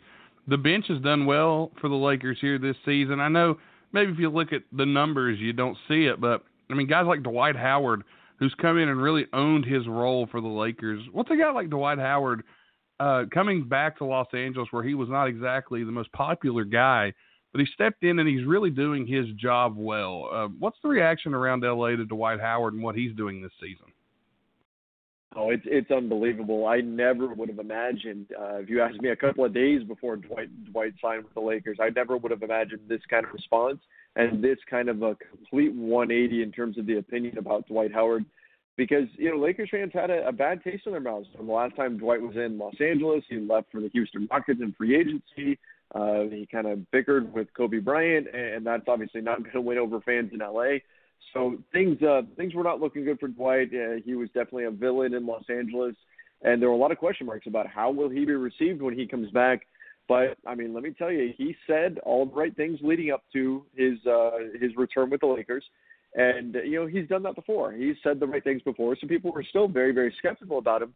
But he's really backed it up with his action. His play on the court has been tremendous. He's been doing all of the little things that he didn't used to do, and I'm talking about setting screens, rolling hard to the rim, defending with uh, with energy and with aggression. uh, boxing out, all these things. He's not demanding post touches or anything like that. He's playing like a guy who is fighting for his NBA life, and that has really endeared him to the fan base. And so he has, has very quickly uh, become a, a big fan favorite in Los Angeles. Yeah, and he's doing well. I mean, you look at the numbers; they're not the Dwight Howard numbers that you expect from olden times, but he's still doing quite well if you watch. And uh, really, if you look at the numbers, only three guys for the Lakers are averaging in double figures, which is kind of surprising. But they spread it out all over the team. Like you got guys like JaVale McGee with seven points per game. Uh, you got Kentavious Caldwell Pope with eight points per game. Avery Bradley scoring nine points per game, almost ten. Uh, even guys that you wouldn't expect. Alex Alex Caruso, another guy getting some playing time, and uh, he's been a, a, little spark for the Lakers this season, from what I'm seeing. What What do you like about Alex Caruso on this Lakers team? Um, the the best thing about Alex Caruso right now is his defense. He uh, about a week ago, and so I'm not sure if it's still the same, but he rated out as the as having the, the top defensive rating on the team. Uh, he's been really integral because when you have so Avery Bradley's been out injured. When Avery Bradley went out, you can turn to Caruso and get a similar level of defense coming from from Caruso, coming from a guard coming in off the bench, which is which is a big big deal for a Lakers team that was winning games with their defense. Uh, his uh, his three point shooting has been a little bit of a concern at this point. He's down to 29% from deep, and that's after shooting 48% from three the previous season. So um, obviously that's not sustainable, but still we're hoping to see him more up in the mid 30s. So the offensive end, a, a few concerns, but this is a, really smart player. This is a guy who can pass the ball. This is a guy who makes great cuts off the ball, knows where to be, and then just plays that tough, hard-nosed defense that a coach like Frank Vogel is going to love. So Lakers fans have been really, really high on Alex Caruso for uh, for a little while now. In fact, uh, absurdly high on him. If you follow on Twitter and you see the Alex Caruso memes and things that have been going around, but uh, but he's done a very, very nice job, played a great role for them, and uh, and he's been a big part of their success. Yeah, he really has, and I attributed this Lakers squad. I said at the beginning of the year they didn't have bench depth. Boy, was I wrong. They've got some great players. I really enjoy what I'm seeing. One guy though, who's really maybe if you look at it from a points per game perspective, not what he once was. Still averaging 25 and a half. LeBron James, his career stats are 27 per game, but he's averaging the same amount of rebounds per game but the big jump here 11 assists per game for LeBron James. He had 14 assists against the Spurs, 14 assists against the Thunder. This is a guy who really not known for his passing ability, but he is making this team better by passing the ball. And that's a, something that I don't think a lot of people expected to see from LeBron James. What do you think about his uh, assisting abilities this season? Yeah, I mean, we knew the assists were were potentially going to see an uptick, and that was because he was going to be taking on a total point guard role. It wasn't going to be a hey, you know, you're going to share the floor with a true point guard, and then you're gonna you're still going to handle the ball a lot or anything like that. This was a it's your offense to run type thing, and so LeBron has been picking up assists left left and right. He is leading the NBA in assists right now. He's dishing them at the highest rate of his entire career. Um, the Lakers went out of their way to make sure that they surrounded LeBron and Anthony Davis with shooters, and that has has paid dividends. Even though the shooting hasn't been that great overall, there've been some uh, some some guys who have been kind of misfiring, but he has been absolutely tremendous as a distributor. Uh, you mentioned the scoring, and it's not even really down that much if you look at his per 100 possession stats. Uh, he's right in line with what he was doing with the Cavs a few seasons ago. His his minutes have just dropped a little bit, but um, he, you know, a guy like LeBron, as technically he's playing a, a forward spot, leading the league in assists and doing it by such a large margin is just just super impressive. Especially you know considering that he's 34, going to be turning 35 in about a month here. Uh, just incredible stuff from him, and I'm still blown away each and every night by what we're seeing because he looks. I mean, he looks like a like a five years younger version of himself. It, it's amazing. I didn't. I wasn't sure if we were going to ever see this LeBron James again. Yeah, I didn't know how he would adapt to being really, as far as I'm concerned, the number two guy on the team. But he's still, uh, it's kind of one A, one B. I wouldn't call him the number two guy, but he's doing well adapting to that role. Uh, Kyle Kuzma, though, numbers a little down for Kuzma. Uh, I'm sure Kuzma's not upset considering his team is number one in the the West right now. Uh, why do you contribute to the numbers being down a little bit for Kyle Kuzma so far? Um, I think it takes a little bit of time to get your legs under you when he was dealing with the injury that he was during the summer.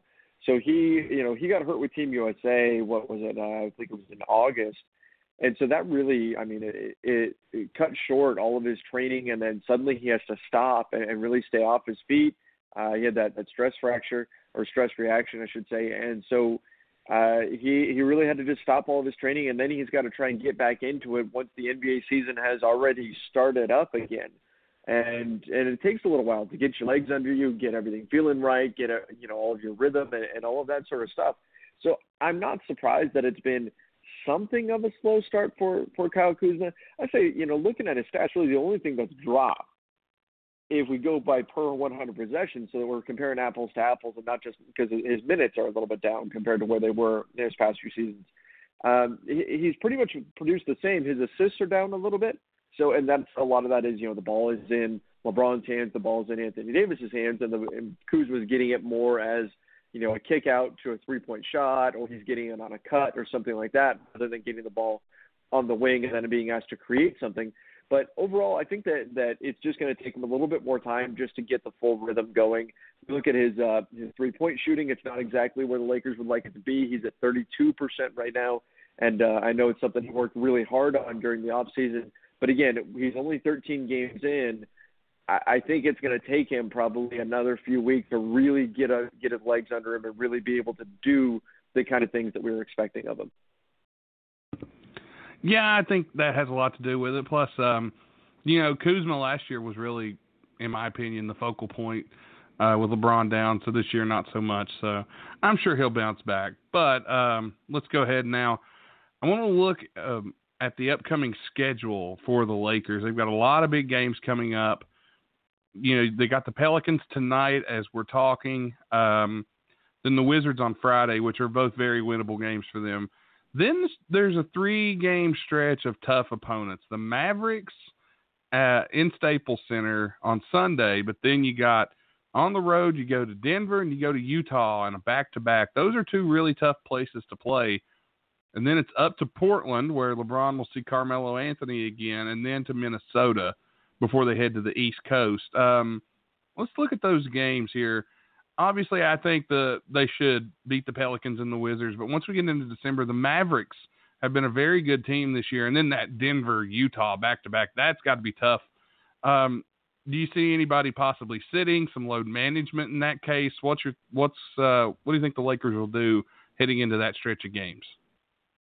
I mean, I think it all depends on how everybody's feeling. We know Anthony Davis has, deal, has dealt with a, a lingering shoulder issue, so there's the question there of how how is that going? Um, what's LeBron feeling so far? He said he feels great, but you know, anytime that you're traveling like that, it's going to be difficult. And I can't even totally write off this game against the Pelicans just because, yeah, the Pelicans haven't been good, but there's going to be so much emotion. There's going to be so much energy in the arena. Sometimes that can that can really power a young team. So I, I'm not convinced that the Pelicans game is going to be a cakewalk either. Um, you've got a few former Lakers playing against them when the when the Washington Wizards come to town as well. So I mean, you certainly have some challenges there. But but yeah, looking at the schedule, that back to back Denver and Utah, that's brutal. That's a, a really really difficult stretch for them to deal with. Denver right now sitting in second place in the West. They only have they've only lost three times, and they've really picked up their their play recently. And then, of course, the, the Utah Jazz are, are an extremely dangerous team. Um, they're sitting at six in the West right now. So, eh, look, getting those two teams by themselves is that's a, a challenge in and of itself. But to get them back to back on the road, so you've got to travel, you've got the the plane flight, everything else that, that goes hand in hand with that, uh, plus playing at altitude in Denver. That's it's hard for me to see them get out of both of those games two and two and zero. Oh. I mean, I think you have to look at that and hope that you go one and one or something like that because that's that that's a scheduled loss if we want to look at it that way. Yeah, it kind of is, and of course, both places really tough to play. Uh, the altitude in Denver really takes it out of you, and then there's that uh, Jokic guy. Uh, he, he's all right. He's pretty good. Uh, and then they go to Utah. That's another. That's just a tough place to play always, and and it just seems like it's a real home court advantage for those teams, and it'll be interesting. I hope that the Lakers win tonight, and I hope they win by more than six and a half, if you know what I mean. But uh, we'll go with it from there. Um, But let's look at the roster again here. I know that stretch of games is going to be tough, and we're really going to find out what the Lakers really are made of here um, heading into December. They pick up Kostas Antetokounmpo. Um, why do you think they were they made that pickup? Because that's a um, that's a guy into the bench guy. You know, obviously he's got some talent. Look who his brother is. There's a lot of talent in that family. Um, really, what made them go out and, and pick up Kostas? Do you think? Do you think that was just one of those things where hey, we just need a guy to fill out the roster, or do they really like him as a player that they want to bring in and maybe develop him a little bit? I mean, I don't know that he's a guy that you bring in, say, this season or anything like that. Like you're not you're not picking him up and saying, "Hey, we're going to throw him out there on team with LeBron James and Anthony Davis because he's going to help us win games right now." But he's 22 years old. You can stash him in the G League and you can develop him, and he's flashed some potential. He's had some really solid games. He's played well in the G League. Uh, we saw him a few times in preseason, and he did some good things. So this is a guy that I, I think there is it's not just hey we know who your brother is so here's a spot on our roster or anything like that i think there is some real real talent here some real skill here it's going to take some time for him to be ready to contribute at an nba level but uh, but he's a good piece to have there and then of course you've got the added bonus the cherry on top however you want to look at it of the fact that you're developing a relationship with the Antetokounmpo family, and we know that Giannis is going to be a free agent here in a couple of summers. So um, I'm sure that factored somewhat into the decision making. I mean, look, the Lakers signing uh, uh, Kentavious Caldwell Pope to that big deal a few seasons ago. When that happened, everybody said, "Well, hey, look, this is now their direct line to LeBron James' agent Rich Paul because he's a, a Klutch Sports client. KCP is." So that kind of helped to build that bridge, develop the relationship, and then next thing you know, LeBron James is a is a Laker. So uh, I I do believe that that's probably part of it here is developing that relationship with the family. But Antetokounmpo Kostas uh, on his own has standalone value regardless of who his brother is. Who's been maybe the biggest surprise player that you've seen this season for the Lakers so far? Like, who's really, I don't want to say, I shouldn't say shocked you, but who's really been the player that stood out that maybe people were kind of sleeping on this season as a good player for the Lakers. Like they've got, of course, LeBron and Anthony Davis, but there was a lot of doubt in some of these bench players. So who's been the biggest surprise so far to you? I mean, Dwight Howard has certainly been a, massive surprise just based on what he's accomplished and how effective he's been. Um, he's been looking incredibly spry. He's been the team's best center most nights. He kind of battles it out with uh, with JaVale McGee, but that's uh, that's been a really nice tandem for the Lakers. Dwight has been uh, been really really good on the defensive end been good doing all the little things that the Lakers need him to do, and he's also been great in the locker room, been a great teammate. So I think that's the big surprise really on, on the season is how how well Dwight has accepted the role that he's in, being a, a role player, being a guy who can come in and do the little things and not demand post touches and not care about whether or not he's scoring a bunch of points or anything like that. But uh, but as the season's gone on, I think the guy who's really surprised in the last, gosh, say two weeks, has to be Kentavious Caldwell Pope because he started the season so poorly. He was so so bad. I mean, look at the month of November. He shot 22% from three, 35% from the field. He was literally airballing layups. Lakers fans were calling for his head. Everybody was saying, "Bring Zach Norvell up from the G League. Stop giving KCP minutes."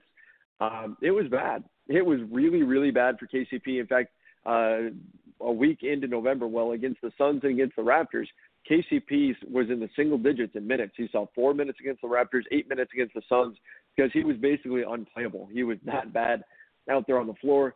Avery Bradley got hurt, and lo and behold, KCP woke up. You know, he is a little bit of a roller coaster. He's a streaky shooter, but since then, he has been really, really good. Been shooting lights out. In fact, he's been shooting so well in this recent stretch with Avery Bradley out that it's actually bumped his percentage up from three on the season up to 44%. I mean that and that and that was coming from a mid 20s percentage. So he has been hitting just about everything. He's been on fire, and uh, certainly there's regression coming at some point because he can't stay this hot forever. But uh, just how how impressive this turnaround has been has uh, has certainly been a surprise.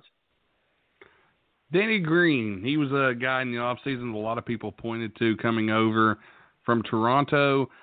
A lot of people saw him as maybe the uh, a guy who's really going to help Los Angeles uh, this season, especially with his ability to shoot the ball. He's only averaging eight points per game, almost nine though. But um, you know, kind of uh not really what you expect out of a guy that had such a good finals, but he is shooting 41% from 3. Is he really doing what the Lakers expect him to do or do you think that maybe they want a little more out of him than just 9 points per game? No, I think this is exactly what you expect out of him. I mean, look last year with with Toronto, he averaged 10 points a game. Right? I mean, this is this is what Danny Green is, and this was what I was saying during the off season. I was saying that as as a basketball analyst, this is going to be Danny Green is going to be my my challenge for the season is showing people his his quiet brilliance because he doesn't make these big plays. He did have an incredible tip dunk a few a few games ago, but he's not a guy that is going to go spin through three defenders and then finish with a hammer dunk. He's not a guy that is this physical freak like Anthony Davis that can just stretch on forever, block shots from out of nowhere, and do things like that. He's the guy, the kind of guy that that kind of you know hangs out in the corner. The ball gets kicked to him, and he drains a three, and, and you kind of forget about him. You kind of miss him out on the floor because he doesn't make these big flashy plays. He's not putting up a, a big point total. I mean, for his career, he averages nine points a game that's not really what he does. What he does is he makes an impact in limited minutes. He makes an impact with limited touches on the ball. He's just so efficient as a shooter. You mentioned 41% from three this season, 46% from three last season. He makes the most of his opportunities. And then on the defensive end, he's really good there because he is six six. He does have a solid wingspan. He's stretchy. He makes good decisions there. So he doesn't make the big flashy plays. He doesn't get the big counting stats, but he's still a big part in in getting wins for your team. And right now he's only averaging 25, almost 26 minutes per game for the Lakers. But again, this is very much who Danny Green is, and this is him making an impact. It's the kind of thing where if you just look at the box score, you go, "Oh, this guy, this guy isn't worth it. He's not worth 15 million. He's not doing all that much." And then you go, you look, you dig deeper, and you go, "Oh, wow, he actually does make a really, really big impact out there in terms of real plus minus. He's always one of the top shooting guards in the league." He just does it in ways that don't necessarily show up on the regular box score. Well, Trevor, I do want to t- thank you so much for taking some time out and talking with us. I know the Pelicans are coming up tonight, so I know you got to go get ready for that. So I'll give you some a little bit of time to go do that. I appreciate you taking some time out to talk with us here on Wide Men Can't Jump. We always look forward to having you on and hearing from the uh, the Lakers' point of view because I know a lot of people either Lakers are kind of a love hate team, and I know we have a lot of listeners that love them. So um, appreciate your time. Won't you let our listeners know where they can keep up with you, follow you, and uh, stay in touch with anything you're putting out? Sure, yeah. Um, you can find me at Lakers Nation. Um, I'm on there with my work being published there all the time. You can find us on uh, on YouTube, on Facebook. Uh, you can find us on uh, on of course on Twitter as well. And uh, we do a, a live post game show every night. After every game, we, we do a live show breaking down the game and talking with fans, going back and forth, and that that streams live on uh, on Facebook, Periscope, as well as YouTube. Uh, LakersNation.com again is where you can find uh, a lot of my podcast work and things like that. You can also find my show on Apple Podcasts and basically anywhere that you can download podcasts. All right. Well, quick uh, before we uh, let you go, I will say this: today is the anniversary of the 20 years ago today, AC Green set a new NBA record by playing in his 1,042nd straight game. So if you're a Lakers fan, that's um, that's something to remember. Any thoughts on AC Green's record-breaking uh, 1,042nd game 20 years ago in a time now where we're talking a lot about load management? Yeah, it's amazing, really, when we look at, at load management and how it just become part of the NBA lexicon that we've got – a guy like AC Green that just never took a night off. He always always prepared, was always ready to go. And I'll tell you this from having done um, I did a, an event with AC Green um, that I was hosting, and uh, this was uh, towards the end of last season.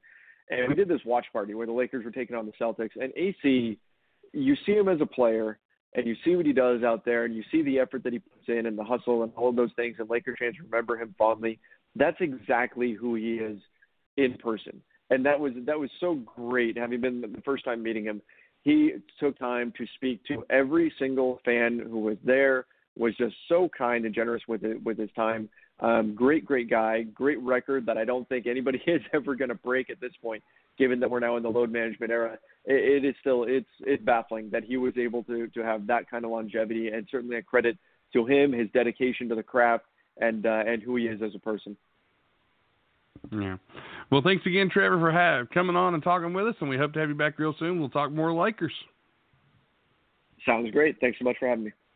Anytime. Thanks again. Thanks.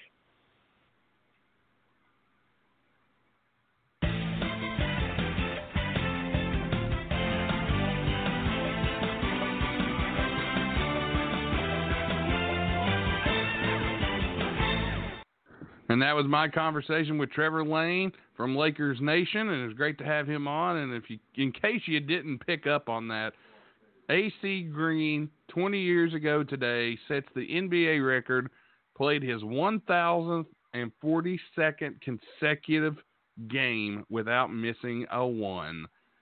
Air Green is a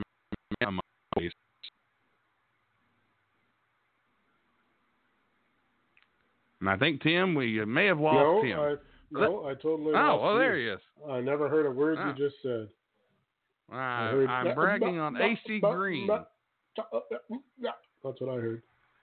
I'm Sorry. bragging on AC Green with his 20 years ago today, 1,042nd consecutive game that he played. In the era of load management, a man could do that is insane. Uh, oh, soon to be broken by the hardworking Jimmy Butler. Oh yeah, absolutely. After he gets over the sniffles tonight, who, but who, who yeah, have to play 1,043 in a row from today. Well, that's not even the record. The, that was uh, just when he broke the record. AC Green broke the record. The actual record now the is held by AC Green at 1,192 straight games. Never missed a Wow. game in his entire career. 1,192. Good Didn't Lord. miss a game. That's what? 12, 13, A lot. six- almost 15 complete. That's nearly 15 straight seasons. It's insane. What a man. I'll tell you what else is insane. It's insane that in America it's Thanksgiving, man. And what a great holiday, and we have a lot to be thankful for here at Wide Men Can't Jump uh, as we enter our third season of doing things here. And uh, man, we've had a great run so far. We're going to keep it going. Uh, we just passed our two-year anniversary, and uh, the third year. Already great guests, great stuff here on the show, and I've been enjoying it. And, uh, hope for great stuff to come. Well, you never know. Boy, what a happy what a happy reaction that was. well, I, Jeez. Your Thanksgiving means But- nothing to me. I celebrated mine. I know. I know. I, it's my favorite holiday, so kiss my ass. No, Uh, I like American Thanksgiving now that I'm kind of, you know, semi-retired because it means football. Yeah, buddy. Lots of football, so- no basketball games good. tomorrow, but lots of football, lots of college basketball. So uh, plenty to get into tomorrow, and then we start the countdown to Christmas and the holiday season. Now, a quick update on Christmas. Christmas Day this year falls on a Wednesday when we normally do our show. Tim and I talked about it. We're going to make it an executive decision that Wide Men Can't Jump Christmas episode will actually air on the 26th, not the 25th. Who? Uh, We're going to go to Thursday for that one day because we're going to get the reactions from the Christmas games because there's a lot of great Christmas Day games there, and we want to make sure that we can talk about that at the proper time. Who who would have stopped us? Really, executive decision. That was two zip. What? what Nobody would would have stopped us. I'm just letting it be Yeah. known. Oh, all right, fair enough. You made it sound like it was like mulled over and we forced it upon the minions, but No, we don't have any minions. no, we do what we want. But, well, it's No, Rusty. Ru- uh, the minions here love it because they're they're getting Christmas off, and they don't have to I come mean, back to work until I mean, the next Rusty day. doesn't. Rusty doesn't know it, but we really don't pay him. Yeah, he just th- he just thinks we do, but we don't. And Cecil, well, he's my brother-in-law, so what are you going to do? We've been uh, putting Rusty's money into a MyBookie account that's yet to be used. Uh, anyway, Let's not talk. if he wants that. it, he's got to bet at least two grand. So good luck, Rusty. Yeah, no kidding. All right. Anyway, um, we want to thank you guys for listening this week. You can check us out on uh, iTunes, Podcast Addict, Stitcher, Google Play, FM Flash, iHeartRadio, anywhere you find podcasts. We're there. This has been our 107th episode. Thanks to law offices of Stephen P. New, Strip Cam Fun, Atomic Comics and Collectibles LLC. Don't forget their Black Friday specials. Go check it out. Facebook.com slash Atomic Comics and Collectibles LLC. And Stay Classy Meats at StayClassyMeats.com. Don't miss out on that. And uh, the Boggies are coming up here within the next month, so don't. Not the Boggies. The, the Bogsies. Excuse me. And the uh, the Wide Men Can Jump primetime players, we're uh, looking forward to them since apparently they're new to the show. Yeah, Uh, recording studio near you. Yeah, can't wait. Uh, they're gonna dr- drop a dope ass album. I'm I'm hearing a dope I do ass have, uh, mixtape. I do have one more thing when you're done, though. Go ahead, go ahead. I'm done. Go ahead. What do you got? Oh, you're fi- you're finished. All right. we go uh, uh, now live to Kennebunkport for this live Wide Men Can't Jump exclusive. Happy birthday to you. Oh Lord. Happy birthday to you. Happy birthday, Armando Martinez. Uh, Happy birthday to you. Oh, it's Armando's birthday. It was yesterday, I believe. Or is it even today? I'm not 100% sure, but I think it was yesterday. So happy birthday to the president of the West Coast chapter, Wide Men Can't Jump. Jesus Christ, the way you sang that song, you just killed half the boners across the world I singing so. that song. Oh my God! I'm all about I'm all about uh, population control, mate. well, the population just got controlled. But happy birthday, Armando, our man out You west. mag- The 49ers are doing it for him. The 49ers are doing it for him. The Clippers look great. Armando's having a hell of a year. So, uh, Although I, uh, congratulations, Armando. Uh, hope we hear- another great year headed your way. I did hear though he still flops like Lionel Messi. well, nevertheless. and thanks to all you guys out there for listening. Follow us at Wide Jump on Twitter. Don't miss out. He's Tim. I'm Nate. Tim, send us home. We're out of here, folks. Peace. Thanks for listening to this broadcast on the Wide Men Radio Network located at blogtalkradio.com slash Wide Men Can't Jump. You can check us out on Patreon at patreon.com slash Wide Men Can't Jump for more exclusive content only available to our Patreon members. You can find this program and others like it on iTunes, Podcast Addict, Stitcher, Google Play, FM Flash, iHeartRadio, and more. Just search Wide Men Can't Jump. Thanks to our sponsors, the law offices of Stephen P. New at newlawoffice.com, stripcamfun.com, Atomic Comics and Collectibles LLC, located at facebook.com slash Atomic Comics and Collectibles LLC, and Stay Classy Meats, where you can check them out at stayclassymeats.com and use promo code WIDEMEN to save 10% on your order and receive a free pound of Montana grass-fed ground beef. Follow us on Twitter at WideJump and be sure to keep up with all the content that's being posted there. Thanks again for listening, and we'll see you next time on the Wide Men Radio Network.